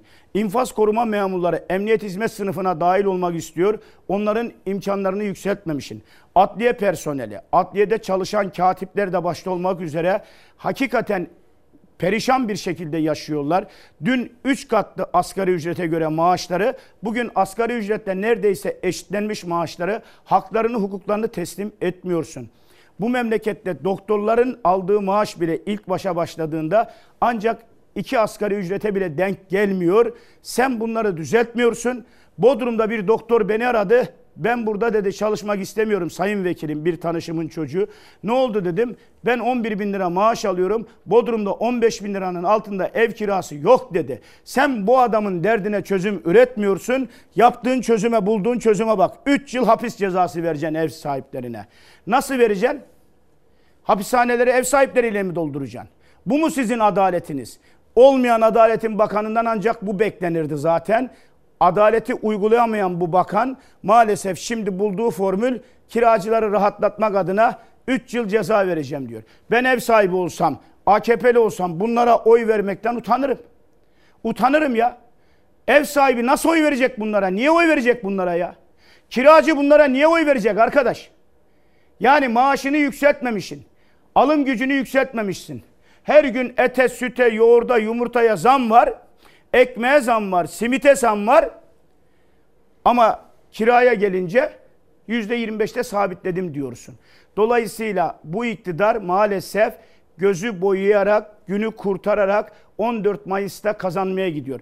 Recep Tayyip Erdoğan'ın tek bir derdi var. Kazanmaya tek derdi, gidiyor dediniz. Kazanmaya gidiyor derken onu kazanmak için mücadele ediyor. Recep Tayyip Erdoğan'ın tek derdi var. AKP kazanmış, kazanmamış hiç umurunda değil. Yeter ki ben kazanayım, gerisi önemli değil diyor. Kendisinden başkasını düşünmüyor. Düşünmediği için de tabanını sertleştiriyor, kemikleştiriyor. Bakın son günlerde kurşunlamalar başladı. Recep Tayyip Erdoğan çıktı dedi ki benim adım Tayyip Erdoğan, Akşener ayağını denk al dedi. Akşam İyi Parti kurşunlandı. Yetmedi CHP'nin ilçe binaları kurşun, il binası kurşunlandı. Ama ki bizimle bağlantılı cümle Önemli kurmayın. değil. Hatta özür bekliyoruz. Biz böyle bir şeyin içinde olmayız. Olmadık. Bizim de binalarımız Siz, kurşunlanıyor. Sizin da söylediğiniz sözler insanların üzerinde etki yaratır. O etkiyle sokak kendisini vazifeli sayar. Bu yıllardır böyle olmuştur. Şimdi bakıyorsunuz gazeteciler dövülüyor. Sinan Ateş diye bir vatan evladı şehit edildi. Ne yapılıyor? Bir korku imparatorluğu yaratılmaya çalışılıyor İlkerciğim. Korku imparatorluğu. Endişeniz mi var? Endişe var Seçimlerle çünkü. ilgili Seçimlerle ilgili bir endişem yok. Sabaha kadar sandığın başındayız Allah'ın izniyle. Ben Cumhuriyet Halk Partisi il binasında il binasında bir e, seçim güvenliği ile ilgili geçen hafta bir toplantı yapıldı. Ben hakikaten e, kendim bile çok mutlu oldum. Muhteşem bir e, düzenleme, muhteşem bir pratik, teori değil pratiğe geçmiş bir eylem var. Orada bilgisayar konusunda, bilgi işlem konusunda uzmanlaşmış kadrolar var. İstanbul İl Başkanlığı'nın kontrolünde hakikaten Türkiye geneline yayılmış bir model var. Bunun adı telefonla kazandık modeliydi. Ben inanıyorum ki seçimlerde bir oy bile çalamayacaklar. Milletimiz emin olsun. Ama onun dışında işte sanki böyle Mesela ne diyor Hizbullah'ın genel başkan yardımcısı? Hüdapar da ben Hizbullah diyorum onlar demese de. Hüdapar'ın genel başkan Ama- yardımcısı diyor ki 15 Mayıs'tan sonra hesaplaşacağız diyor. 15 Mayıs'tan sonra hesaplaşacağız. Recep Tayyip Erdoğan ne diyor? Not tuttuk diyor. 15 Mayıs'tan sonra hesaplaşacağız.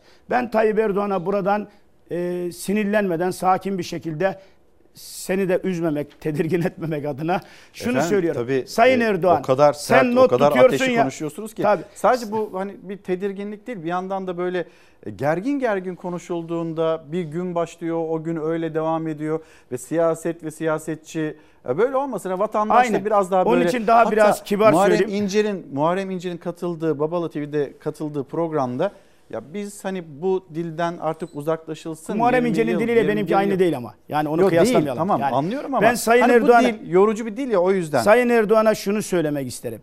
Not aldık diyorsun ya Sayın Erdoğan. Biz de not aldık.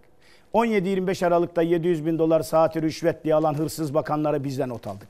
Kocasının şirketinden bakanlığı soyanları bizden not aldık. Gemicikleri bizden not aldık. Amerika'da satın alınan Muhammed Ali'nin çiftliğini bizden not aldık. İngiltere'de satın alınan sokakları bizden not aldık.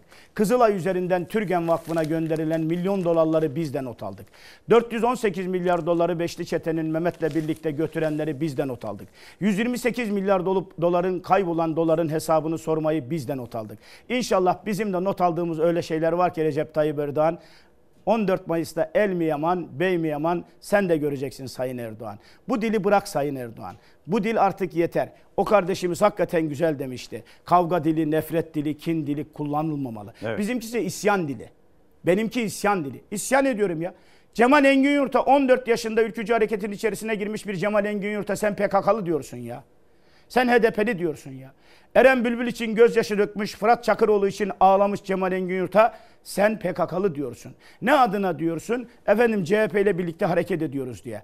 Ben merak ediyorum. Biz 2014 yılında Ekberettin İhsanoğlu'nu İlker kiminle beraber destekledik? CHP ile beraber desteklemedik mi? Milliyetçi Hareket Biz Partisi 1999 ve CHP. yılında rahmetli Bülent Ecevit'le birlikte DSP ile hükümet kurmadık mı? Şimdi biz çıktık haksızlık karşısında susan dilsiz şeytandır diyerek Kemal Kılıçdaroğlu'nu ki o Kemal Kılıçdaroğlu ayrıştırmayan, ötekileştirmeyen, birleştiren, bütünleştiren bir dil kullanıyor. O Kemal Kılıçdaroğlu birbirine benzemeyen 6 tane partiyi bir araya getirdi. Memleket dedi, vatan dedi, millet dedi ve o birlikteliği insanların gönlünde taht kurur hale getirdi. Peki, Şimdi zaman şu- bundan niye rahatsızlık duyuluyor? Sizce e, seçim ne zaman sonuçlanacak? Yani 14 Mayıs'ta e, biter mi e, Cumhurbaşkanlığı yarışı? E, onu soracağım.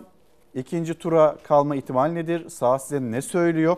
Onda ayrıca bugün Sözcü gazetesinde yer alan bir haber var. Anıtkabir'e hakarete tepki yazıklar olsun. Ee, AK Parti Ordu Milletvekili adayı İbrahim Ufuk Kaynan sosyal medya hesabı yıllar öncesinde yapmış olduğu bir açıklama, bir paylaşım. Çok çirkin onu bir da, açıklama. Onu da soracağım efendim. Önce bir bir çevre haberimiz var. İzleyelim birlikte sonra da devam edelim.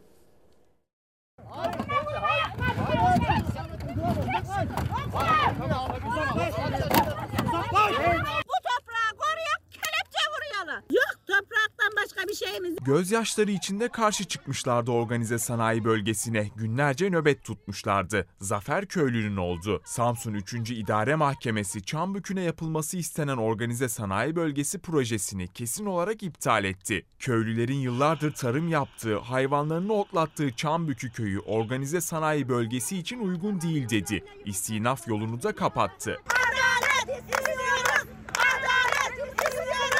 Su varsa bir su getirin. Amasya'nın Taşova ilçesine bağlı Çambükü köyüne Sanayi ve Teknoloji Bakanlığı tarafından OSB yapılması planlanıyordu. Ancak proje alanı köylülerin de geçim kaynağı olan tarlalarıydı. Üstelik o topraklar fabrikalar için gözden çıkarılamayacak kadar da verimliydi. Organize sanayi bölgesi Çambükü köyünün yok olması anlamına geliyordu. Uzaklaşın. Gücü yetmeyecek. OSB projesi kapsamında araziler kamulaştırıldı. Geçtiğimiz yılın Ekim ayında iş makineleri girdi köye. Dört gün boyunca da ayrılmadı köyden. Karşı çıkan köylülere jandarmanın müdahalesi sert oldu. Bu tarafa geçelim. Tamam geç bu Kadınlardan kaçıyor müdür. Kadından mı? Kaçma kaçma. Mahkememiz Söyle. bugün dozerler, askerler yine başımıza geldi. Acımasızca talan edildi ekili araziler, meyve ağaçları kökünden söküldü. Hayvanlar merasız, traktörler tarlasız kaldı. Geriye gözyaşı kaldı. Bir de üzerine beton dökülmüş kupkuru toprak. Elimizden arazimizi aldınız. Meramızı aldınız. Bu kuzu ne olacak? Bunun geleceği olmayacak mı bu hayvan? Çambükü köylüleri ilk hukuki zaferlerini Şubat ayında kazandı. Mahkeme yer seçimiyle ilgili davada yürütmeyi durdurma kararı verdi. Karara itiraz geldi ama mahkemenin nihai kararı köylüler lehine oldu. Amasya'ya organize sanayi bölgesi kurulmasında kamu yararı bulunduğu ancak Çambükü'nün bu proje için uygun olmadığına hükmetti yargı. Yani proje Çambükü köyü için kesin olarak iptal edildi.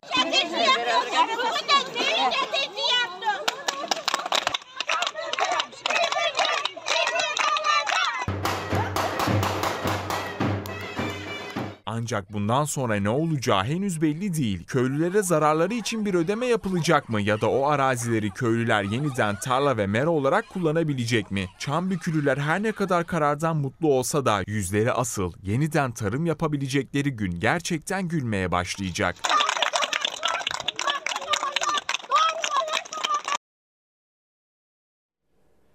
Efendim şimdi e, bir de kahramanlarımızı anmak istiyoruz. Hem e, 57. alay, 57. alay için o saygı yürüyüşü. O haberi de paylaşacağız. Yalnız görüyorsunuz gazeteyi. Burası Çanakkale gazetesi. Geçen yıl 300, bu yıl 2000 kişi geldi. Anzak torunları Şafak'ta buluştu. Şafak ayininde buluştu onlar da. Ve 57. alay yürüyüşü, saygı yürüyüşü, kırık buğday çorbası ve o kahramanlar, o zafer nasıl kazanıldı? Çanakkale içinde aynalı çarşı Mustafa Kemal'in ben size taarruzu değil ölmeyi emrediyorum emrini verdiği 57. alayın kahraman askerleri ölüme atıldı. Vatan uğruna şehit düşen 57. alay için 108. yılında anma töreni düzenlendi.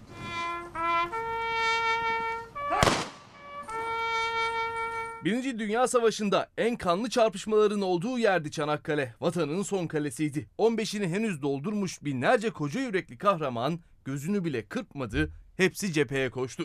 Aslan yarim kız senin adın hediye Conk Bayırı'nda Mustafa Kemal'in emriyle düşmanın üstüne atılan 57. alayın neredeyse tamamı şehit düştü. Ama geçit vermediler düşmana. 57. alay şehitleri hiç unutulmadı bu topraklarda. Çanakkale Kara Savaşları'nın 108. yıl dönümünde bir vatanın kalbinin attığı yerde dün Çanakkale'de anıldılar. 57. alayın kahramanları bir karış vatan toprağını düşmana çiğnetmemek uğruna kendilerini kurban etmişti. Dün Çanakkale bir başka anma törenine de ev sahipliği yaptı. İngilizlerin Çanakkale'de savaşmaya getirdiği Avustralya ve Yeni Zelandalı Anzak askerlerinin torunları da geleneksel şafak ayiniyle dedelerini andı. İyi ki varlar, iyi ki vardılar. Centilmenler Savaşı Çanakkale Kara Savaşları'nın 108. yılıydı ve bir zaferin yıl dönümüydü aynı zamanda. Efendim şimdi yeniden dönecek olursak Türkiye'nin seçim gündemine saha ne söylüyor? Ee, bir değişim havası, bir dip dalga sizin gözleminiz nedir? Onu sormak istiyorum. İlk turda biter mi? İkinci tura kalır mı? Ya da e, nasıl bir aritmatik e, oluşur mecliste, genel kurulda? Öncelikli olarak 57. alaya bir vatan evladı olarak hürmetlerimizi, bağlılıklarımızı, sevgimizi iletirken mekanları cennet olsun diyorum. Yine 57. alayı görünce hakikaten söylenen bir söz aklıma geldi. Geçenlerde Cumhur İttifakı'nın paydaşları diyor ki 18 Mart Çanakkale Zaferi'nin yıl dönümünde biz bu seçimde diyor Çanakkale'de yendiğimiz zilletin çocuklarını yine yeneceğiz. Yani Cumhuriyet Halk Partisi'nde Atatürk diyen, Cumhuriyet diyen, Deva Gelecek Saadet Partisi'nde, Demokrat Parti'de, İyi Parti'de, Vatan, Millet, Devlet diyenlere Çanakkale'de yendiğimiz zilletin çocukları diyorlar. Ama bilmiyorlar ki biz anafartalarda, Conk Bayırı'nda, Dumlupınar'da, Sakarya'da, Kocatepe'de ordular ilk hedefiniz Akdeniz ileri diyen Mustafa Kemal Atatürk'ün evlatları, torunlarıyız. Bu nasıl bir dil? Bunu bir kere daha şiddetle kınıyorum. Seçim birinci turda bitecek. %55'in üzerinde bir oyla Sayın Kılıçdaroğlu milletin umudu olan, gençlerin %55 dedesi de olan turda Sayın. Kılıçdaroğlu ilk gördünüz. turda %55'te Cumhurbaşkanı seçilecek. Bunu seninle yaptığımız bir yıl önceki programda da söylemiştim. Şimdi bu iddia değil artık. Sahada görüyorum. O heyecanı, o coşkuyu görüyorum.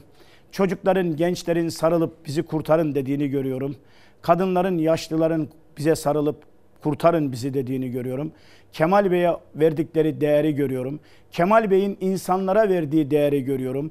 O ayrıştırmayan diliyle, o bütünleştiren diliyle Kemal Bey'in kendisine hakaret eden, hakaretten öte en ağır sözleri söyleyenlere bile seni de affettim. Sana da hakkımı helal ettim. Bizim iktidarımızda hiç kimse protesto etti diye hapse girmeyecek diyen tavrıyla milletimiz Sayın Kılıçdaroğlu'na büyük bir muhabbet besliyor. Dolayısıyla milletimiz bir macera aramayacaktır. Seçimin ikinci tura kalmasına asla fırsat vermeyecektir. Muhalefet gibi gözüküp muhalefete muhalefet edenlere itibar etmeyecektir. Kim onlar? Muhalefet gibi gözüküp de muhalefet ediyorlar. Yani Cumhurbaşkanlığı yarışında olan. Tabii tabii ince galın ne dersen de yani her te kesimden var. İşi gücü bırakmışlar.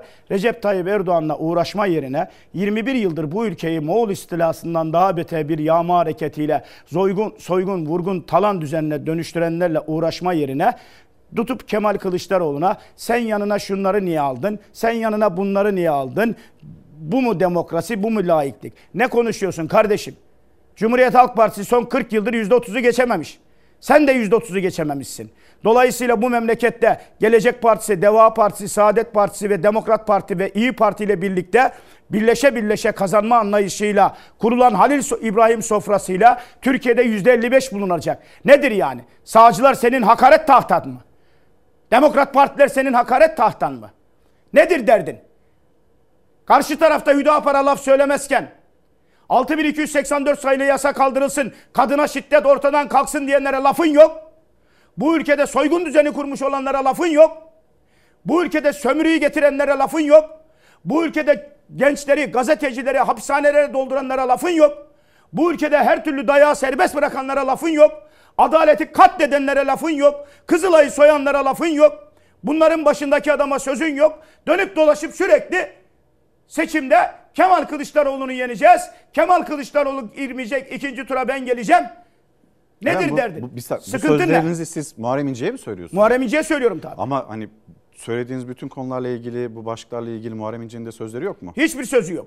Muharrem İnce sadece laf olsun diye konuşuyor. Bir Recep Tayyip Erdoğan'a kibar bir şekilde Sayın Erdoğan diyerek söylüyor. Ama dönüyor öbür taraftan Millet İttifakı'nın ve bileşenler olarak bizlere en ağır hakaretler ediyor. Neymiş efendim bunlar nasıl CHP'li olmuş? Biz CHP'li olmadık Muharrem İnce. Biz vatan mevzu bahisse gerisi teferruattır diyerek Kemal Kılıçdaroğlu'nun etrafında toplandık. Biz Millet İttifak olduk. Cumhuriyet Halk Partisi ile ittifak yaptık. Şimdi bakıyorum bir romantizm var. Efendim neymiş Cumhurbaşkanı da Kemal Kılıçdaroğlu'na verelim ama milletvekili seçiminde şuraya verelim. Kardeşim o durumda Ekrem İmamoğlu'nun durumundan farklı ne olur?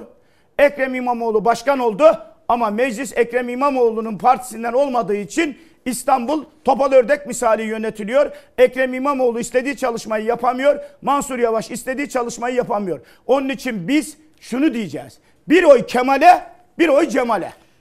Bunun ötesi yok. Peki şimdi Bir oy Kemal'e, bir oy Cemal'e. Aslında hani siz söylüyorsunuz bir yandan da tepki gösteriyorsunuz ama Muharrem İnce'nin o söylediğiniz konularla ilgili de açıklamaları var. Hani yarışta olması e, tabii ki anayasal hakkı. Son bir dakikam var. Bunu da e, sormak istiyorum. Anıtkabir'e hakaret. E, AK Parti Ordu Milletvekili adayı İbrahim Ufuk Kaynak sosyal medya üzerinden Anıtkabir, İsmet İnönü'ye yönelik e, hakaret cümleleri var. Bir tapınak benzetmesi var Anıtkabir'le ilgili. Son bir dakikada da bununla ilgili ne söylersiniz? Zaten bu adamın aday yapılma sebebi Mustafa Kemal Atatürk'e ve İsmet İnönü'ye iki ay yaş diyen şahsın kendisine benzetmesi sebebiyle bunu aday yaptı. Bu şahıs ordulu değil. Bu şahıs TikTok'ta fenomen olmuş Trabzonlu bir arkadaş. Yıllarca Avustralya'da yaşamış. Ordu'da bıraksan navigasyonla mahalleyi bulamaz. Bunu getirdiler ordulara seç dediler. Ama bakıyoruz adamın en büyük meziyetine Anıtkabir düşmanlığı, Mustafa Kemal Atatürk düşmanlığı. Ben hem ordudaki ordululara, hem İstanbul'daki ordululara, hem de bütün Türk milletine sesleniyorum. Biz birleşe birleşe kazanmalıyız. Kemal Kılıçdaroğlu'nu Cumhurbaşkanı yapmalıyız. Millet İttifakı'nı parlamentoda güçlü bir şekilde mecliste temsil edecek hale getirmeliyiz. Bunun başka bir yolu, başka bir izahı kalmadı. Bunlar yarın gelirlerse bu kin ve nefretlerini daha da ağır bir şekilde kusacaklar. Yani adamın Atatürk düşmanlığı sadece bununla kalmıyor ordu milletvekili adayıyla. Keşke Yunan kazansaydı diyen bir zihniyet var. O zaman biz ne diyeceğiz yüce Türk milleti? Biz kazanacağız. Biz kimiz? Sarı saçlı mavi gözlü dev adam Mustafa Kemal Atatürk'ün yol arkadaşlarıyız. Onun için birleşe birleşe kazanacağız. Bir oy Kemal'e, bir oy Cemal'e. Peki efendim teşekkür ederim. Geldiniz. E, gündemle ilgili değerlendirmelerinizi yaptığınız siyasetle ve bir yandan da ekonomiyle ilgili Demokrat Parti Genel Başkan Yardımcısı Cemal Engin Yurt Cumhuriyet Halk konuğumuzdu. Partisi birinci sıra, şey birinci bölge, dokuzuncu sıra milletvekili adayı. Tek, tekrar, e, tekrar hatırlatmış olalım. E, tekrar teşekkür ediyorum. Yarın saatler 7.45'i gösterdiğinde biz yeniden burada olacağız. Türkiye'nin, dünyanın sizin bizim gündemimizde. O an dek buluşuncaya dek hoşçakalın. Kapatırken teşekkürümüz de size. Bizi izlediğiniz için teşekkür ederiz.